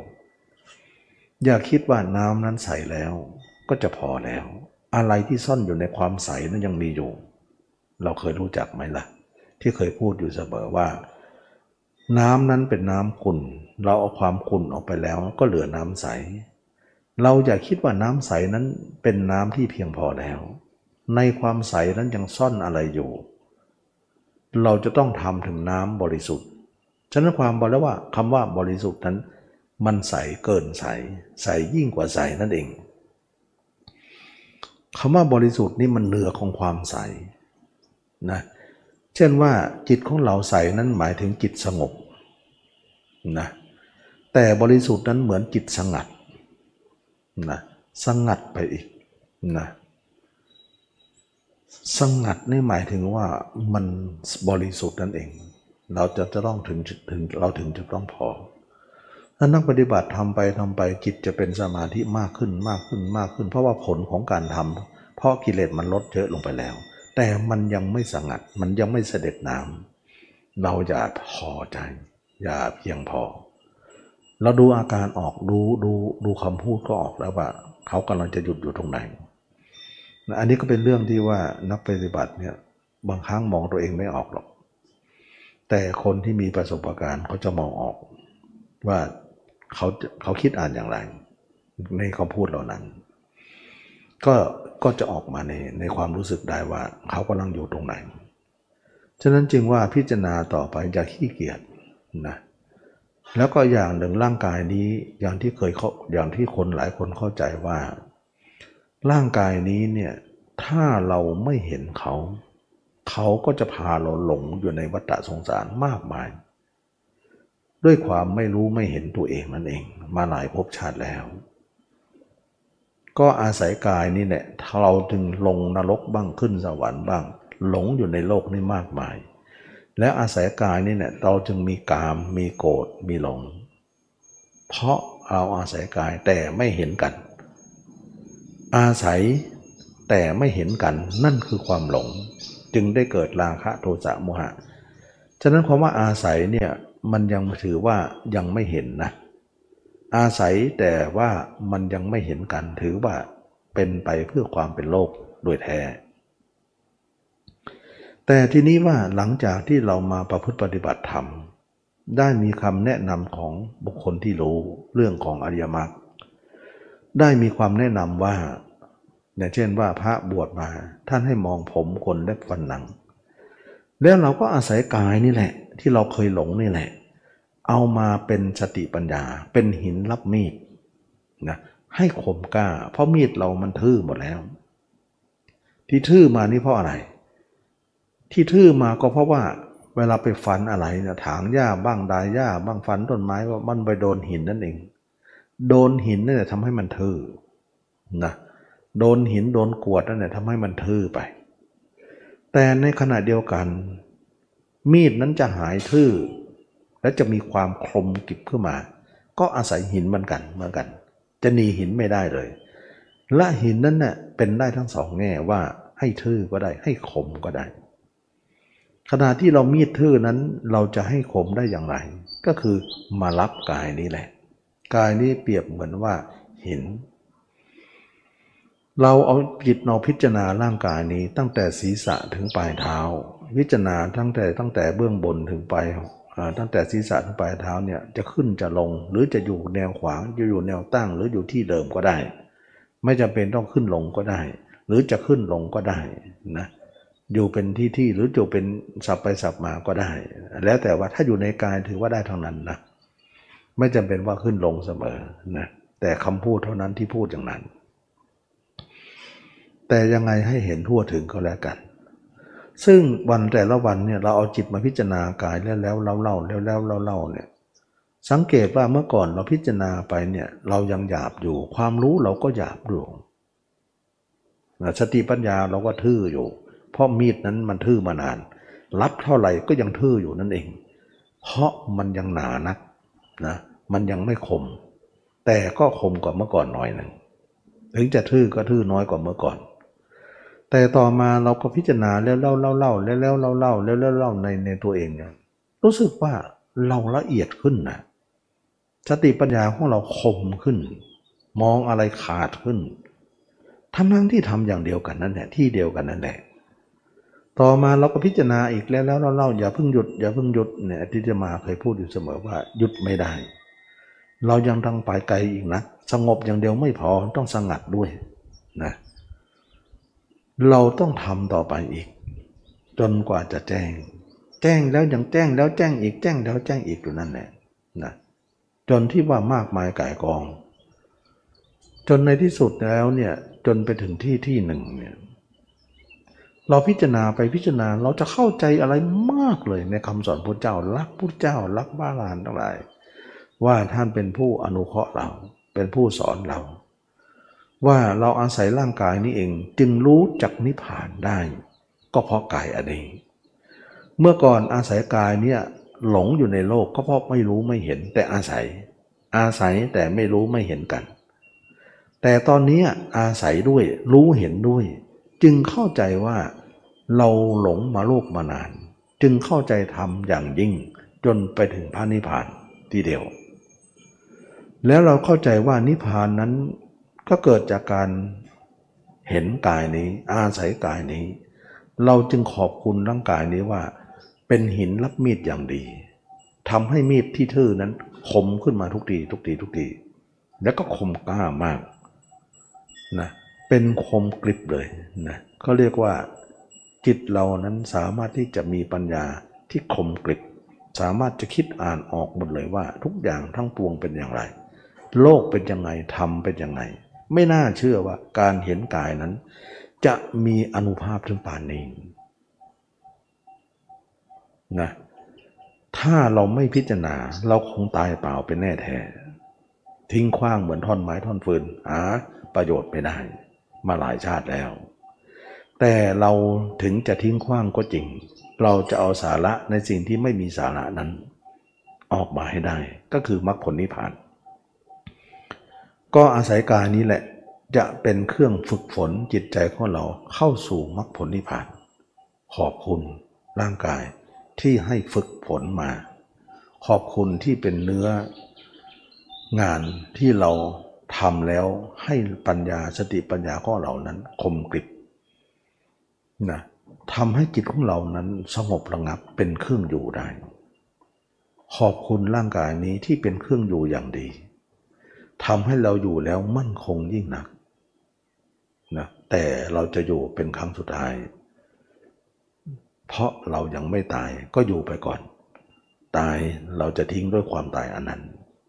อันนี้นักปฏิบัติจะเข้าใจสถานการณ์ต่าง ๆ นานาไม่นึกเลยว่า เราจะมีบุญมากขนาดนั้น เมื่อก่อนเราเคยตำหนิตัวเองว่า บุญวาสนาของเราคงไม่มีปัญญาหรอกที่จะเป็นมรรคผลนิพพาน คงจะเป็นเรื่องของคนที่มีปัญญาบารมีเป็นแน่แท้ แต่บัดนี้รู้สึกว่าตัวเองจะเข้าไปสู่จุดนั้นได้ ก็ปลื้มใจในวาสนาบารมีว่าคนที่เห็นอย่างนี้รู้อย่างนี้ มีบุญบารมียิ่งหนัก เราคนหนึ่งหรือที่จะมีบุญขนาดนี้ที่จะรู้อย่างนี้ได้ ย่อมบันเทิงย่อมมีความสุข เหมือนกับว่าชื่นชมบุญบารมีของตนว่าได้มารู้มาเห็น อันนี้ก็เป็นเรื่องที่มันมันเป็นอะไรที่ไม่นึกนะว่า เราจะมีบุญขนาดนั้นเชียหรือนะด้วยมรรคนี่เองนะทำให้เราคิด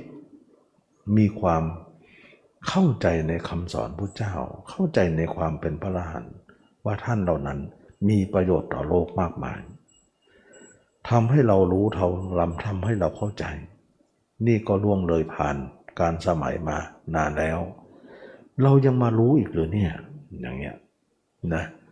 ศาสนาล่วงเลยมาสองพันกว่าปี เราก็ยังไม่ตกหล่นไปถึงขนาดนั้น เรายังคว้าได้ไขว่คว้าได้มา เป็นวาสนาบารมีเราเลือเกินเกิดมาไม่เสียชาติเกิด ที่เราได้มาฝึกพอฝน ก็อาศัยกายเน่าๆนี่เอง รับไปฝนไปฝึกไปดูไป เราก็ยิ่งเข้าใจเรามากขึ้นมากขึ้น ไม่เนื้อว่าสติปัญญามาจากไหนพลั่งพลูออกมาดังด้านจิตใจอีกมากมาย สะท้อนให้เราได้เข้าใจโลก จนถึงว่าความเป็นโลกทั้งหมดว่า เป็นของน่ากลัว เป็นของที่จะต้องพ้นไป มีนิพพานเท่านั้นที่จะเป็นของอาศัย เป็นของพระอรหันต์ที่ควรจะไปนะเเราไม่สามารถจะอยู่กับโลกได้ต่อไปแล้ว อันนี้เป็นเรื่องที่อัศจรรย์ยิ่งนักว่า เราเข้าใจได้อย่างไร ก็อาศัยอริยมรรคนี้เองนะเป็นความอัศจรรย์พันลึก ก็คือการที่เรามาพิจารณากายนี้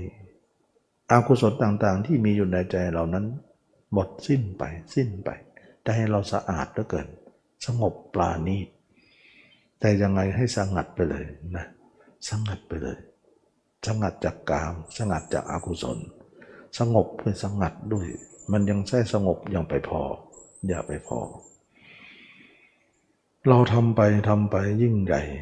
นะแล้วก็ทำให้เราได้รู้ว่าเกิดมาชาตินี้โลกเราก็ขวายคว้ามาเยอะ แต่บ้านปลายชีวิตเราก็ยังมีธรรมะเข้ามา มันเป็นความภูมิใจ ที่เราเกิดมาไม่ได้คว้ามือเปล่านะยังมีช่วยอะไรได้อยู่ แล้วก็ของดีด้วย เรายังเจอเกิดมายังเจอเจอในคำสอนพระเจ้า ซึ่งเป็นความลึกซึ้ง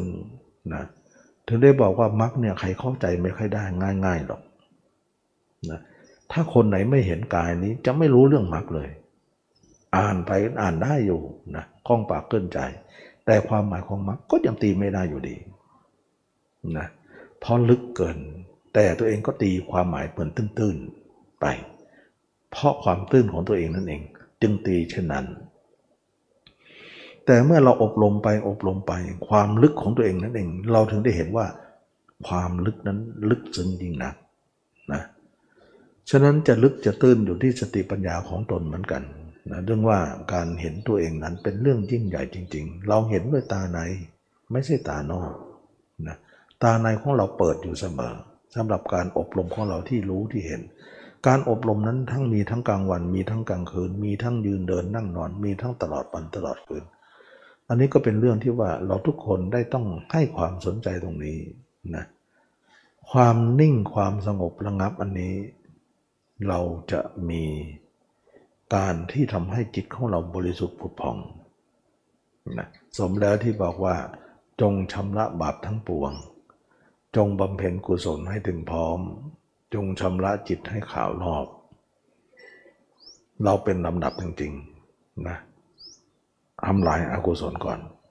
แล้วจิตของเราเนี่ยจะไม่มีเลยคิดไม่ดี เมื่อก่อนเราบ่นจิตตัวเองว่าเอ๊ะหลังเกียจตัวเองตำหนิตัวเองติเตียนตัวเองอยู่เสมอว่า คิดสกปรกคิดลามกคิดไปเลย คิดไม่ดีอยู่นั่นแหละเราด่าเท่าไหร่มันก็ยิ่งมากเท่านั้น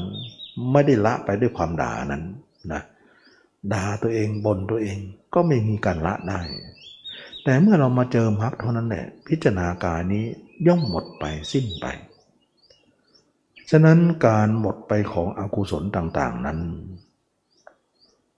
เป็นการหมดไปจากจิตที่ส่งนอกนั่นเองอันเดียวกัน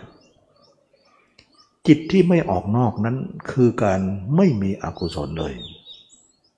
จิตส่งนอกอยู่มีอยู่แน่นอนนะ ฉะนั้นจึงว่าอากุศลนี้จะเกิดจากจิตส่งนอก จะไม่เกิดจิตอยู่ด้านในนะด้านในนั้นน่ะจะเป็นกุศลอย่างเดียวนะเป็นกุศลอย่างเดียว ที่ไม่มีอกุศล นักปฏิบัติพึงสังเกตว่าขณะที่จิตเราอยู่ในตัวนั้นอยู่กับตัวนั้น จิตเราจะไม่มีอกุศลขึ้นมาเลย สะอาดยิ่งนักนะ แต่เมื่อใดจิตเราออกมีนะมีมีอกุศลทันทีเลย อันนี้สำหรับคนที่ยังไม่บรรลุโสดาบันเนี่ยจะเห็นชัดเจน ว่าจิตเราอยู่ในตัวเรา ไม่เป็นอกุศล ส่วนออกจะเป็นอกุศล ส่วนคนที่เป็นพระโสดาบันไปแล้วเนี่ยละเอียดกว่านะ ถึงแม้ว่าพระโสดาบันที่เคยพูดว่าจิตไม่ออกนอกนั้น ตลอดเวลา เมื่อก่อนเราก็คิดว่าจิตไม่ออกนั้นก็เป็นกุศลล้วนๆเลย ไม่มีอกุศล เมื่อก่อนสติปัญญาเรามองได้อย่างนั้น แต่เมื่อเรามาเป็นโสดาบันได้จริง ๆ เนี่ย เราละเอียดลึกกว่านั้นว่า เออเนาะจิตเราไม่ออกเลย ตลอดเวลา เพราะเรารู้อริยสัจและการออกของเราไม่ควรแก่เรา ก็จริง แต่เรามาดูลึกๆไปเนี่ยยังมีอกุศลแทรกอยู่ด้านในอีก นิดๆหน่อยๆนะซึ่งเมื่อก่อนมองไม่ออกนะนิดๆหน่อยๆนั้นก็คือ 30-40%ที่ที่บอกนั่นเองมันเป็นพิษสงอยู่ด้านในเมื่อก่อนเนี่ยใช้คำพูดว่าออกเนี่ยเป็นอกุศลเข้าไม่มีเลยนะคำพูดนี้จะมีลักษณะที่เรายัง ยังไม่บริบูรณ์กับความเป็นพระโสดาบัน แต่เมื่อเป็นโสดาบันแล้วเนี่ยไม่ออกก็จริง แต่ในความลึกนั้นยังซ่อนอะไรอยู่ เปรียบเหมือนน้ำเนี่ยเป็นน้ำขุ่นนะโสกปรกเราเอาความขุ่นนั้นออกไปแล้ว เหลือแต่ความใส เราคิดว่าความใสนั้นน่าจะเพียงพอแล้วนะความใสก็คือใสแล้วล่ะแต่เมื่อก่อนคิดอย่างนั้น แต่ไม่รอแต่มาถึงเวลาที่ตัวเองใสแล้วเนี่ย ก็ยังเห็นอะไรในความใสนั้นอีกว่า ในความใสนั้นยังมีอะไรซ่อนอยู่อีก ท่านจึงเรียกว่ากิเลสชั้นนี้เขาเรียกว่าอนุสัยนะความใสยังซ่อนอะไรอีกนั่นเนี่ยมันเป็นความที่เห็นยาก แต่เมื่อก่อนมองรวมๆเห็นคร่าวๆก็นึกว่าความใสนั่นก็คือจบแหละเมื่อก่อนพูดได้ว่าจิตออกเนี่ยเป็นอกุศล จิตไม่ออกคือกุศล เราจะสังเกตจับผิดก็ไม่เห็นอกุศลในเกิดในภายในเลย แต่เมื่อตัวเองไปอยู่จริง ๆ ย่อมเห็นเข้าไปอีกว่า ไม่ออกนั้นก็ยังมีซ่อนอยู่ในนั้นลึกๆ ซึ่งมันละเอียดมากๆ ถ้าไม่เราไม่ละเอียดพอจะเห็นไม่ได้ อันนี้แหละจึงว่าในความใสยังซ่อนอะไรอยู่ มันจึงเห็นยาก ฉะนั้นพระโสดาบันเห็นได้ แสดงว่าพระโสดาบันละเอียดพอ แล้วก็คิดจะกำจัดในความใสนั้น ให้ความใสนั้นจนเป็นความบริสุทธิ์อีกทีหนึ่ง นั่นแหละ ถึงจะหมดไป แสดงว่าใสยังด้อยกว่าบริสุทธิ์ สุดนั้นแหละบริสุทธิ์นั้นแหละเป็นความเป็นความเลิศประเสริฐทุกอย่าง ฉะนั้นจึงว่าพระอนาพระโสดาบันจึงพิจารณาร่างกายต่อไปอีก จนไปถึงพระอนาคามีนั่นเอง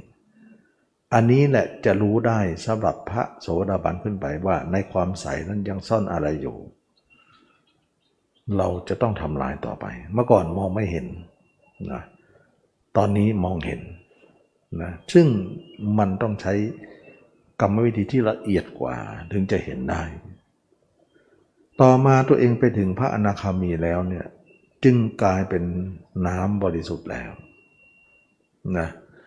น้ำบริสุทธิ์นั่นแหละ จึงว่าสงัดจากกาม สงัดจากอกุศล ขณะนั้นนะจิตเราอยู่ไหนด้วย ไม่มีอกุศลด้วย จิตเราไม่แค่ใสอย่างเดียวมันบริสุทธิ์ด้วย จึงว่า คนนั้นสงัดจริง ๆ ตอนเป็นพระโสดาบันแค่สงบนะสงบแต่ยังไม่สงัดนักนะมันมีอยู่นะ แต่ไปถึงพระนาคามีเนี่ยคำว่าสงัดจึงเกิดขึ้นอีกที ซึ่งเป็นเหนือความสงบเหมือนบริสุทธิ์เหนือความใสนั่นเอง อันนี้มันเป็นเรื่องที่ว่าสติปัญญาของเราคมกริบสามารถจะอ่านงานที่ละเอียดได้ เมื่อก่อนสติปัญญาเราหยาบอยู่ เราก็อ่านแบบหยาบหยาบจึงได้บอกว่า การเห็นตัวนี้เป็นอะไรที่น่าอัศจรรย์ยิ่งนักว่า ความละเอียดความหยาบเนี่ยมันจะกันกองไปตลอดเลย ไม่นึกว่าการเห็นตัวนั้น ฟังดูเพลินๆไม่น่าจะมีอะไร เห็นก็เห็นเท่านั้นแหละเห็นแล้วมันไม่มีอะไรหรอกมีแต่ความเน่าเปื่อยมีแต่ความไม่เที่ยง เราก็คิดแบบคนไม่เห็นนะนะพูดไปก็คิดว่ามันเป็นอย่างนั้น แต่ไม่ใช่เลย การคาดคะเนหรือการคาดการหรือการเข้าใจเหล่านั้นเหนือต่อการด้นเดาจริง ๆ ถ้าเราไปเห็นจริง ๆ แล้วนั้น มันเหนือคำบรรยายทุกอย่าง อย่างน่าอัศจรรย์ เมื่อก่อนเราเห็นกายไม่มากนะก็เห็นไปก็คิดว่าไม่ไม่ลึกไม่ซึ้งอะไรมากมาย แต่ยิ่งทำก็ยิ่งลึก ยิ่งทำก็ยิ่งลึก มันเกินการคาดการของเราไปหมดเลยทีนี้สิ่งเหล่านี้นักประพฤติปฏิบัติสามารถที่จะเข้าใจได้นะไม่นึกเลยว่าร่างกายของเรานั้น มันละเอียด เขาเรียกว่าละเอียดละออสุขุมคำพีรภาพ อย่างไม่น่าเชื่อน่าอัศจรรย์ยิ่งนัก อันนี้ก็ไม่ไม่ไม่นึกเลยว่าการเห็นตัวนั้นจะเป็นความยิ่งใหญ่จริง ๆ ไอ้หลงก็หลงตัวเองนี่แหละฉลาดก็ฉลาดตัวเองนี่แหละนะฉะนั้นวัฏฏะสงสารก็ร่างกายเนี่ยมาเรามาหลงร่างกายนี้ ไม่รู้ไม่เห็น แต่นิพพานเราก็มาฉลาดเพราะร่างกายนี้มารู้มาเห็นนี่เอง ฉะนั้นวิบัติกับสมบัตินะนะโทษอานันต์นะโทษมหันนะคุณอนันต์โทษมหันก็อยู่ในที่เดียวกัน เป็นเรื่องที่ว่าเราจะหยิบเอาเงื่อนไหนนะเอาสิ่งไหนไปข้างไหนไปเท่านั้นเอง ฉะนั้นนักปฏิบัติธรรมทั้งหลาย จึงเอาแง่ประโยชน์นั้นมา ก็จะทำให้เราถึงมีวาสนาบารมีไปถึงนิพพานทีเดียว ซึ่งเป็นบารมีสูงสุดของพระอรหันต์ทั้งหลาย เราสามารถที่จะไต่เต้าไปด้านอย่างนั้นได้ ไม่นึกว่าวาสนาบารมีเราจะไปถึงปานนั้นได้ อันนี้ก็เป็นการเหมือนกับว่าตัวเองเริ่มชื่นชมความรู้ความเห็นความเข้าใจตัวเองนะ และจิตของเราที่เคยน่ารังเกียจนั้น ก็น่ารักมากเลย น่ารัก สงบสงเงียมเจียมตัว ความคิดชั่วหยาบทั้งหลายที่เราบ่นเพ้ออยู่เสมอ ว่าทำไมมันเกิดแก่เราทำไมรังเกียจเหลือเกิน ปัดนี้ไม่มีเลย สะอาด สว่างสงบ เราอยากจะเป็นอย่างนี้มานานแล้ว แต่เราไม่พบทางนะ ต่อมาได้ยินอริยมรรคนี่เองจึงมาทำและก็เป็นจริง ๆ เราชื่นชมทางนี้มากเลยว่า สุดยอดของทางมิน่าท่านถึงบอกว่า ในบรรดาทางทั้งหมดอริยมรรคประเสริฐสุด บรรดาบททั้งหมดอริยสัจสี่ประเสริฐสุด บรรดาธรรมทั้งหมด วิราคะธรรมประเสริฐสุดนะอันนี้ก็เป็นเรื่องที่ความประเสริฐแต่ละแง่ละมุม บรรดาทางเนี่ยสุดยอดก็คืออริยมรรค นะทางออกจากทุกข์ได้จริง ๆ ก็คือการมารู้มาเห็นร่างกายนี้ ซึ่งเป็นของเรามาอาศัยนี้ว่า เราอยู่ด้วยกันแต่ไม่เคยเห็นกัน เมื่อเห็นแล้วเราจึงเข้าใจกันว่า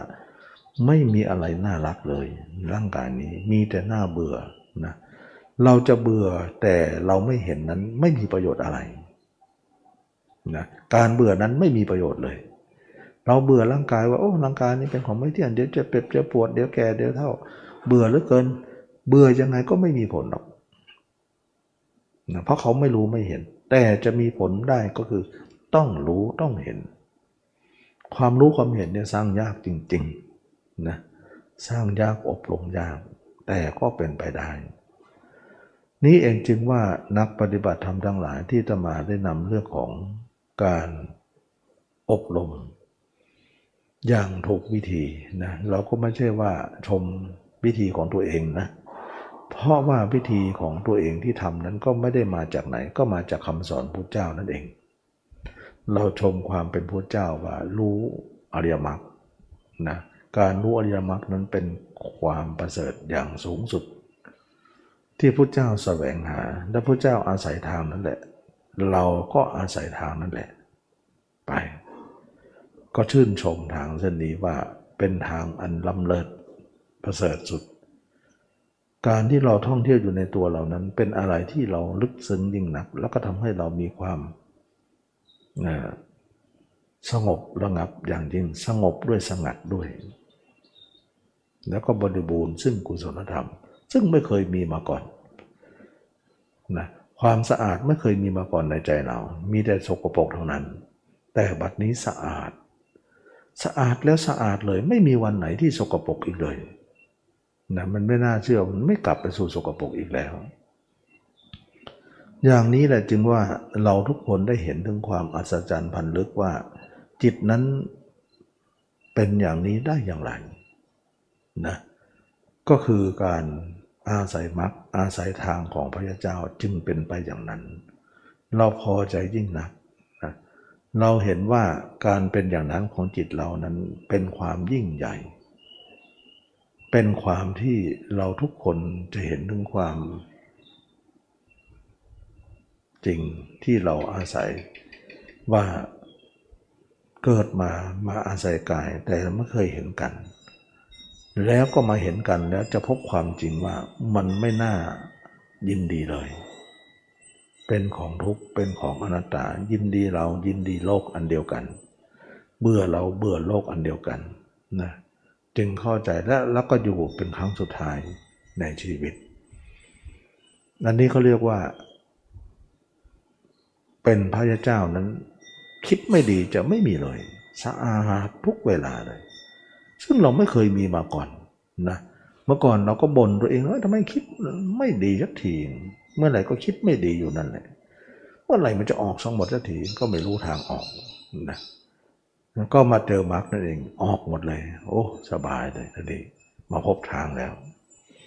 นะถ้านั้นคนไหนที่ไม่เห็นกายนี่ตมาว่าไม่มีทางได้เลยไม่มีทางจิตเขาจะออกจะไม่มีการจบสิ้น และอกุศลจะลุมเล้าเขาตลอด แล้วเขาจะโทษอกุศลเหล่านั้นมาลาวีเขา มันไม่ใช่ ความจริงตัวเองเปิดประตูไว้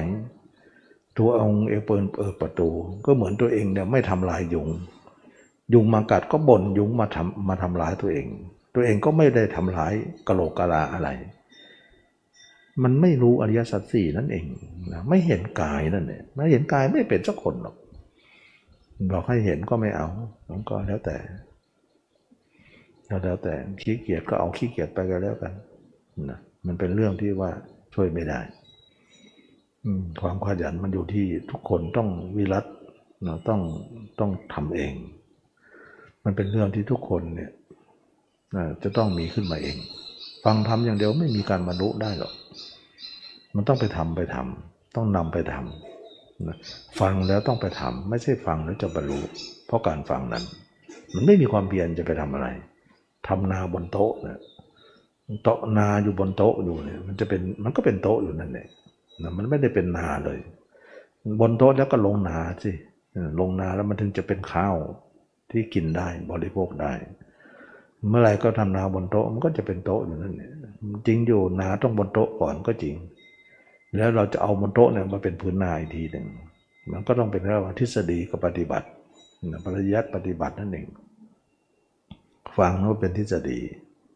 ปฏิบัตินั้นคือการลงพื้นที่เลย ลงสนามรบ ก็ขี้เกียจจะอีกทำไม่ได้ทำไม่ได้ด้วยไม่ได้ทำด้วยทำก็ทำอย่างอื่นไปนิ่งซะสบายกว่าไม่ต้องพิจารณามันรุ่งยาก ยิ่งเจ็บยิ่งแล้วเลย ไม่เห็นเลยนะไม่นิ่ง แล้วอาศัยความนิ่งนั่นแหละเลี้ยงชีวิตไปวันหนึ่งแล้วก็ความฟุ้งก็ลาวีอยู่นั่นแหละอกุศลก็ลาวีอยู่นั่นแหละ เหมือนเรานิ่งกับยุงนั่นเองนิ่งนั่นแหละทนยุงกัดยุงก็กัดอยู่นั่นแหละนิ่งไปเถอะกัดยิ่งยิ่งยิ่งดียุงจะได้กัดสบาย ยุงก็กัดเต็มที่เลย ยิ่งนิ่งก็ยิ่งกัดนั่นแหละเพราะอะไรยุงบอกสบายจังเลยนิ่งไม่ปัดเขานะกัดสบายไม่ต้องตายด้วยไม่ต้องเสี่ยงนะก็กลายเป็นว่านิ่งนั้นมันมันไม่ได้ทำร้ายยุงอะไร แต่ปล่อยให้ยุงกัดมากกว่า มันเป็นเรื่องของอกุศลลุมเราเราแล้วนิ่งเนี่ยเราสังเกตนิ่งๆจิตนิ่งๆเนี่ยเราวีตลอดเลยมีแต่อกุศลลุมเข้ามาลุมเข้ามาลุมเข้ามา นั่นหมายถึงว่าเรานิ่งสู้กับยุง แต่เราไม่ได้ทำลายเรื่องอวิชชา เพราะเราไม่เห็นกายเป็นอย่างนั้น เห็นแต่จิตเห็นจิตมันง่ายนี่กำหนดเมื่อไรเห็นเมื่อนั้นแต่กายนี่ไม่ได้ไม่ได้ง่ายๆหรอกตามไปเลยสิบปียี่สิบปีมันก็จะรู้จะเห็นเลยนะยิ่งจะเอาสมาธิมามอง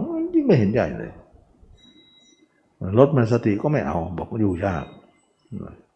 ถ้าลดลดมาจะอยู่ยากนะถ้าอยู่สมาธิมันจะนิ่งได้บ้างถ้าลดมาจิตมันจะตื่น ก็อยู่ยาก อยู่ยากแต่เขาให้อยู่ได้ มันต้องอาศัยอุบายช่วย แต่เขาก็ไม่มีอุบายหมดกันไปคนมันก็แล้วแต่นะสติปัญญามองกันไม่ออก ก็ชี้ทางแล้วชี้ทางอีกก็ไม่ออกก็เป็นเรื่องลำบาก อืม ก็ธรรมดานะพระเจ้าก็คิดว่าคนบางคนเท่านั้นที่ไปได้นะขนาดตัสรู้มาใหม่ๆนะยังหาคนในพุทธกยาสอนไม่ได้เลย ต้องไปพาราสีนนแล้วยังมีอยู่ห้าบุคคลนั้นหนึ่งที่จะสอนได้ ก็คือปัญจวัคคีย์ทั้งห้าเองจะต้องเดินจากพุทธกยาไปที่พาราสี รู้สิคนที่จะรู้มันยากจริงๆ นี่ก็เหมือนกันเรื่องว่ามรรคเนี่ยคนจะเข้าใจก็หายากคนส่วนมากจะแวะข้างทางหมดยิ่งคนทำสมาธิมาเนี่ยเป็นกับดักอย่างดีเลย สมาธินั่นเนี่ยเขาจะมัดเขาไว้ เขาจะเขาจะไปวิผ่านไม่ได้เพราะสมาธิของเขานั่นมันไปไม่ได้หรอก มันไม่เห็นตัว นะไอ้ไอ้ความชั่วร้ายหรือความคิดสกปรกนั้นจะลาวีเขาตลอดจะไม่หมดเลย เขาไม่พ้นนรกแน่นอน เพราะมันมีอยู่มันมันมันว่าที่นรกอยู่แล้วไอ้ความคิดไม่ดีเหล่านั้นเราสังเกตว่าความคิดไม่ดีมันจะมาประดังมาประดังมาประดังมาตลอดถ้าเราไม่ได้ละอะไร เราไปข่มไว้เฉยๆถ้าข่มนั้นก็ใช่ว่ามันจะหมดได้ด่างจนในที่สุดก็คิดว่าตัวเองเนี่ยอยู่ไหนก็ไม่ได้นะ ความคิดเราวีหมดเลย ไม่ใช่ตัวเองเปิดประตู ตัวเองไม่รู้ทางถึงรู้ตัวเองก็ไม่ทำด้วยทำแต่วิธีของตัวเองที่เข้าใจ คนอื่นชี้ก็ไม่เอาก็สมควรอยู่ สมควรที่จะได้อย่างนั้นไป ก็เป็นปัญหาเป็นปัญหา ไม่มีความเพียรนนั่นเองเพียรก็ไปเพียรอย่างอื่นซะไม่มีความสี่ประการนั้น เป็นความเพียรผิดไปหมด ความเพียรเนี่ยถ้าเกิดว่าไม่ไม่ตรงสี่ประการไปไม่ได้เลยนะ ไม่ได้เลย มันจะไม่ไม่เป็นไปเลยมักจะไม่เกิดขึ้นเลยนะสี่ประการนั้นไม่มีเนี่ยมันจะไม่ได้จริงๆนะมันมันไม่มีมันมันมันเป็นไม่ไม่ถูกระบบนะหนึ่งตัดภาพคนอื่นไม่เคยตัดสองสร้างภาพเราไม่ค่อยสร้าง สามรักษาภาพเราไว้ไม่ค่อยรักษานะสี่อย่าให้จิตออกหูตาออกตลอด ไม่สังบวงระว่างไว้ มันก็ทำให้ตัวเองก็ต้องเปิดเลอะเทอะไป ก็จะไปอยู่ที่ไหนตำแหน่งไหนของโลกตามไปหมดอะมันติดตัวเองไปนะไปอยู่ไหนก็ไม่ได้ จะอยู่ไหน ไม่มีที่อยู่หรอกมนุษย์ มันไม่ใช่อย่างนั้น มันอยู่ในใจเราเราไปที่ไหนมันก็ไปกับเรานั่นแหละมันก็เราวีเราตัวหลอด มันจะไปไขของใครเรา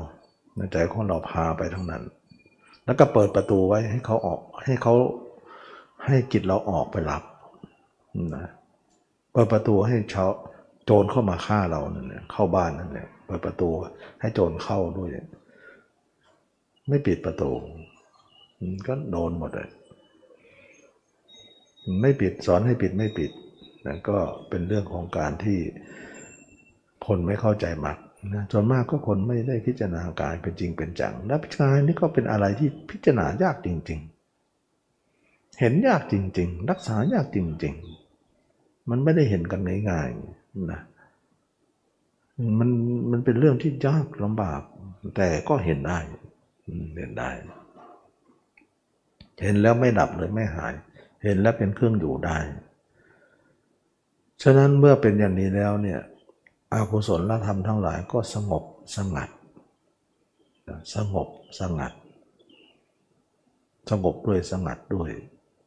เราจะเห็นความบริบูรณ์ของสมาธิเรา ทั้งหัวทั้งเท้าเนี่ยเป็นแท่งของสมาธิหมดเลยกมุงไปหมดนะไม่มีส่วนใดส่วนหนึ่งที่จะไม่มีสมาธิ หัวถึงเท้า เพราะเราเห็นหมดเลย ทะลุทะลวงไปหมด ก็กลายเป็นสมาธิทั้งแท่งไปเลยนะแต่นักปฏิบัติก็เคยพูดไว้แล้วว่า ตอนที่เรามีชีวิตอยู่ เราก็ให้เราพอใจในความสุขนั้นไปก่อน นั่นเขาเรียกว่า เนคขมสุขนะเนคขมสุขหมายถึงว่าสุขที่ไม่ได้อิงอาศัยของคนอื่น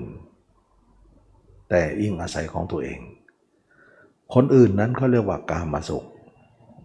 เช่นว่าหญิงอาศัยชายชายอาศัยหญิง อย่างนี้ก็เรียกว่ากามาสุข แต่ตนเองอาศัยเนื้อหนังตัวเองแล้วมีความสุขขึ้นมานั้น แล้วก็พอใจในความสุขนั้นไม่เป็นไร แรก ๆ ให้พอใจไปก่อน นั่นคือเนคขมาสุข แต่หลังจากที่เราพอใจไปแล้วระดับหนึ่งไปถึงพระนาคามี เราจะต้องมีปัญญาเข้าไปแก้อีกทีว่า ร่างกายนี้ตอนที่ยังไม่ป่วยไม่ไข้ก็มีความสุขมากมาย เพราะจิตเราอาศัยนั้น เป็นสมาธิไปด้วย แต่เวลาเราป่วยเราไข้เราเจ็บปวด ร่างกายนั้นเหมือนจะความสุขนั้นหายไปไหน หายมาลายหายสิ้นมีแต่ความเป็นลุกเป็นไฟ มีความร้อนลุ่ม มันเจ็บมันปวดไปหมด ฉะนั้นควรไหมที่เราจะยินร้ายกับมัน ในความเจ็บปวดอันนั้น ถ้าเรายินร้ายกับมัน เท่ากับเราให้ค่า ตลอดระยะทางที่เราผ่านมาเรายินดีมัน เท่ากับเราให้ค่าเหมือนกัน ฉะนั้นการให้ค่ายินดีนั้น เราต้องให้ค่ายินหลายนั้นด้วย เมื่อเราเห็นว่าการให้ค่าในสิ่งใด สิ่งนั้นยังเป็นทุกข์อยู่ เราควรละทั้งสองเสียว่านั่นไม่ใช่ของเรา นั่นไม่เป็นเรา จึงเห็นว่าเมื่อร่างกายดีๆ นั้นเรามีความสุขมาก เพราะอาศัยร่างกายนั้นยังไม่เป็นมันไม่ป่วยไม่ไข้ไม่เจ็บไม่ปวดอะไร เราก็บันเทิงในความสุขอนนั้น บัดนี้ความบันเทิงของเรานั้นต้อง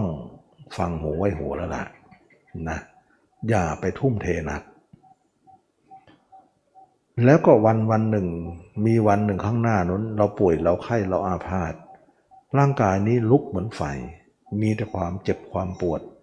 ในร่างกายนี้ ความสุขที่เคยได้รับนั้นหายเป็นอยู่ไหน ฉะนั้นเราจึงรู้ธรรมชาติทั้งสองว่าร่างกายนี้มีทั้งสุขมีทั้งทุกข์ ถ้าเราให้ค่าสุขนั้น เราก็ให้ค่าทุกข์นั้นด้วย ถ้าเราให้ค่าทุกข์นั้น เราก็ให้ค่า ให้ท่าให้ค่าในสุขนั้นด้วย การให้ค่าของเรานั้นเป็นเรื่องของอวิชชาส่วนลึก อย่างนี้แหละก็เรียกว่า น้ำใสนั้นยังมีอะไรที่ซ่อนอยู่ในความใส เราจะทำให้น้ำนั้นบริสุทธิ์อีกทีหนึ่งด้วยการเห็นเวทนาภายใน ภายนอก ภายนอกเราละก่อนมาอยู่ภายใน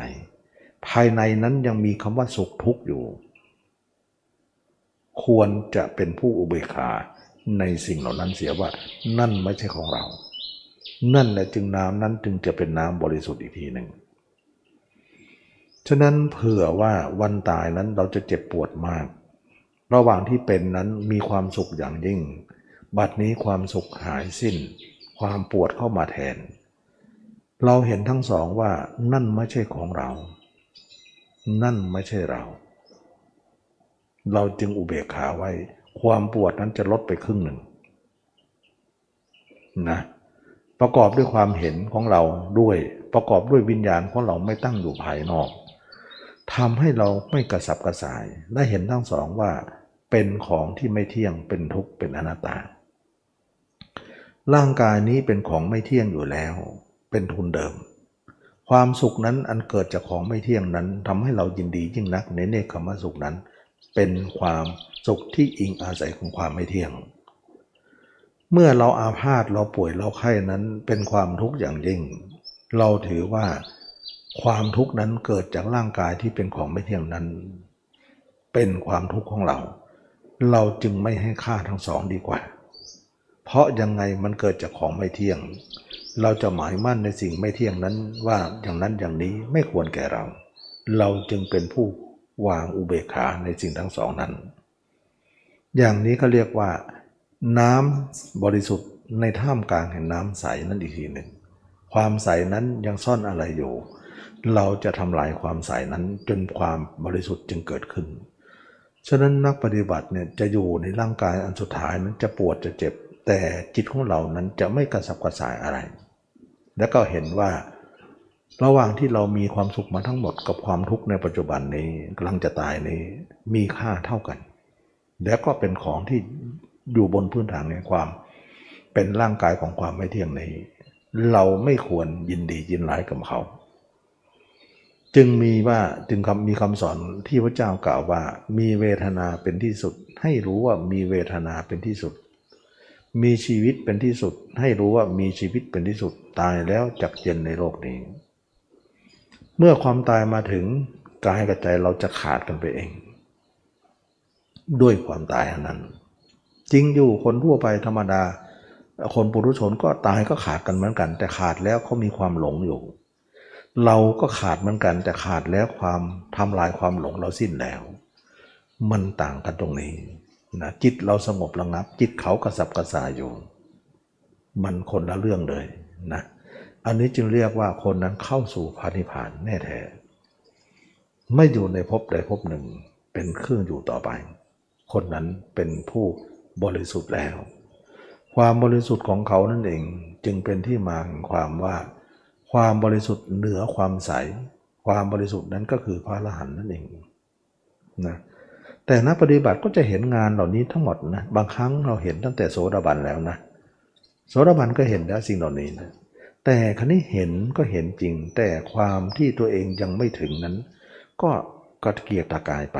เหมือนบุคคลที่เห็นฝั่ง แต่ตัวเองยังว่ายทะเลอยู่ แต่ตาก็เห็นฝั่ง เห็นก็เห็นไป แต่ตัวเองก็ยังไกลอยู่สิ่งที่เห็นนั้น อันนี้ก็เป็นเรื่องของคนนั้นต้องกำหนดรู้เหมือนกัน ไม่ใช่ว่าเห็นแล้วคือจบเป็นพระหานทุกลาย เห็นแล้วแต่ยังไม่ถึงฝั่ง คนนั้นก็คือโสดาสกิทานาคานั่นเอง แต่เห็นแล้วไปถึงฝั่งแล้วขึ้นฝั่งแล้ว นั่นคือพระอรหันต์นั่นเอง ฉะนั้นคำว่าเห็นแล้วเข้าใจแล้วเนี่ย ยังตีความหมายว่าจบแล้วไม่ได้นะเห็นแล้วเข้าใจแล้วเนี่ยเราจะต้องถึงฝั่งด้วย ถึงจะตีความหมายว่าพอแล้วนะอันนี้เหมือนกับคนที่แหวกว่ายทะเล แล้วก็ไม่เคยเห็นฝั่งเลย แล้วต่อมาปฏิบัติมรรคก็เลยเห็นฝั่งขึ้นมา แล้วฝั่งก็ใกล้เข้ามา ใกล้เข้ามา ใกล้เข้ามา แต่การเห็นนั้นเขาก็ยังเห็น แต่การไหว้นั้นเขาก็ยังไหว้อยู่ เราจะจบตรงที่ว่าเห็นแล้วก็จบแล้วไม่ไหวแล้ว เราก็จะจมในทะเลนั้นต่อไป ฉะนั้นจึงว่าเห็นไปก็ไหวไปนะจนกว่าเราจะถึงฝั่งนั้นแหละเราถึงจะหยุดไหว้ได้ เราจะหยุดไหว้ตอนนี้ไม่ควรแก่เรา อันนี้สติปัญญามันก็ต้องมีนะนักปฏิบัติ ฉะนั้นจึงว่าธรรมาบอกว่า เออบางคนบอก เห็นแล้วเข้าใจแล้วธรรมาก็บอกว่าเห็นแล้วเข้าใจแล้วก็ให้ทำไป เขาจะไม่ทำเอานะบอกทำไปเรื่อยๆเห็นเข้าใจเนี่ยยังไม่พอหรอก แต่เขาก็จะหยุดให้ได้นะอันนี้ก็เป็นคนที่ยังไม่ละเอียดนั่นเองนะขี้เกียจนั่นเองที่จะไปนะเห็นความสงบนั้น มันเป็นของเพียงพอ แต่ยังไม่สงัดเลยจะมาพอได้ยังไง อย่างนี้เป็นต้น อันนี้ก็เป็นเรื่องที่ว่าเราทำไปก็ค้นคว้าไป แล้วก็สามารถจะเข้าใจตามคำสอนวันนี้ก็ได้นำเรื่องของกุศลและอกุศลนะว่า เราทุกคนต้องกำจัดออกก่อนนะเหมือนผ้าเนี่ยเราต้องซักล้าง ให้สะอาดก่อนถึงจะยอมได้ ถ้าไม่ซักไม่ล้างจะยอมไม่ควร จิตเราจังโสมมอยู่ทรงยังสกปรกอยู่คิดลามกคิดอกุศลมากมาย ไม่ควรที่จะเข้าสู่ป่าพระเดียเจ้าได้เลยนะไม่สมควรพระเดียเจ้าก็จะไม่รับเลย มันสกปรกเราก็รู้แก่ใจว่าจิตเราก็ไม่ควรหรอกที่จะเป็นพระเดียเจ้า แต่ถ้าเรากำจัดออกก่อนด้วยอริยมรรคด้วยสมประทานสี่นี้ สติประทานสี่นี้ เราจะเป็นผู้สะอาดสงบแล้วก็อกุศลก็จะสิ้นไปจากเรา พระเจ้าก็จะกวักมือรับเรานะเรียกเราว่าเข้ากับท่านได้นะฉะนั้นจึงว่าเราทุกคนต้องกำจัด แต่มีทางเดียวเท่านั้นกำจัดได้ก็คือเห็นตัวเองให้ชัด ถ้าไม่เห็นไม่ได้ ยังไงก็ไม่ได้ คนนั้นก็จะถูกลาวีอยู่นั่นเลยยังไงก็จะพ้นไม่ได้ คนนั้นชื่อว่าจมแล้วนะพระอรหันต์ก็ไม่รองรับปุถุชนเต็มๆนะเขาจะพยายามด้วยวิธีอื่นไม่ได้ วิธีเดียวเท่านั้นก็คือเห็นแจ้งร่างกายนี้ ฉะนั้นการเห็นแจ้งร่างกายนี้ต้องมาเชียร์นักหนานะแล้วก็สรรเสริญนักหนาให้ทำให้ทำ ไม่ทำแล้วจะแก้ปัญหาอะไรไม่ได้ จึงเป็นที่มาของการที่จะต้องแนะนำพัฒสอนให้ทุกคนมาเรียนรู้นะแล้วก็เป็นการย้ำอยู่เสมอว่าตรงนี้ละเว้นไม่ได้ ก็เป็นอันว่าถ้าคนไหนทำได้ก็จะบริบูรณ์เลยด้วยเหตุผลที่ดังกล่าวมาแล้ว วันนี้ก็สมควรแก่การเวลาขอทุกคนมีความสุขความเจริญรู้แจ้งเห็นธรรมในพระธรรมคำสอนพระเจ้าทุกคนทุกท่าน เทินก็วันนี้ก็เป็นวันที่ญาติโยมน้อยนะ แล้วก็ให้อยู่บ้านกันส่วนยากส่วนมาก แล้วไม่จำเป็นก็ไม่ควรมาวัดนะ ถ้าจำเป็นก็มาได้แต่ก็อย่ามาก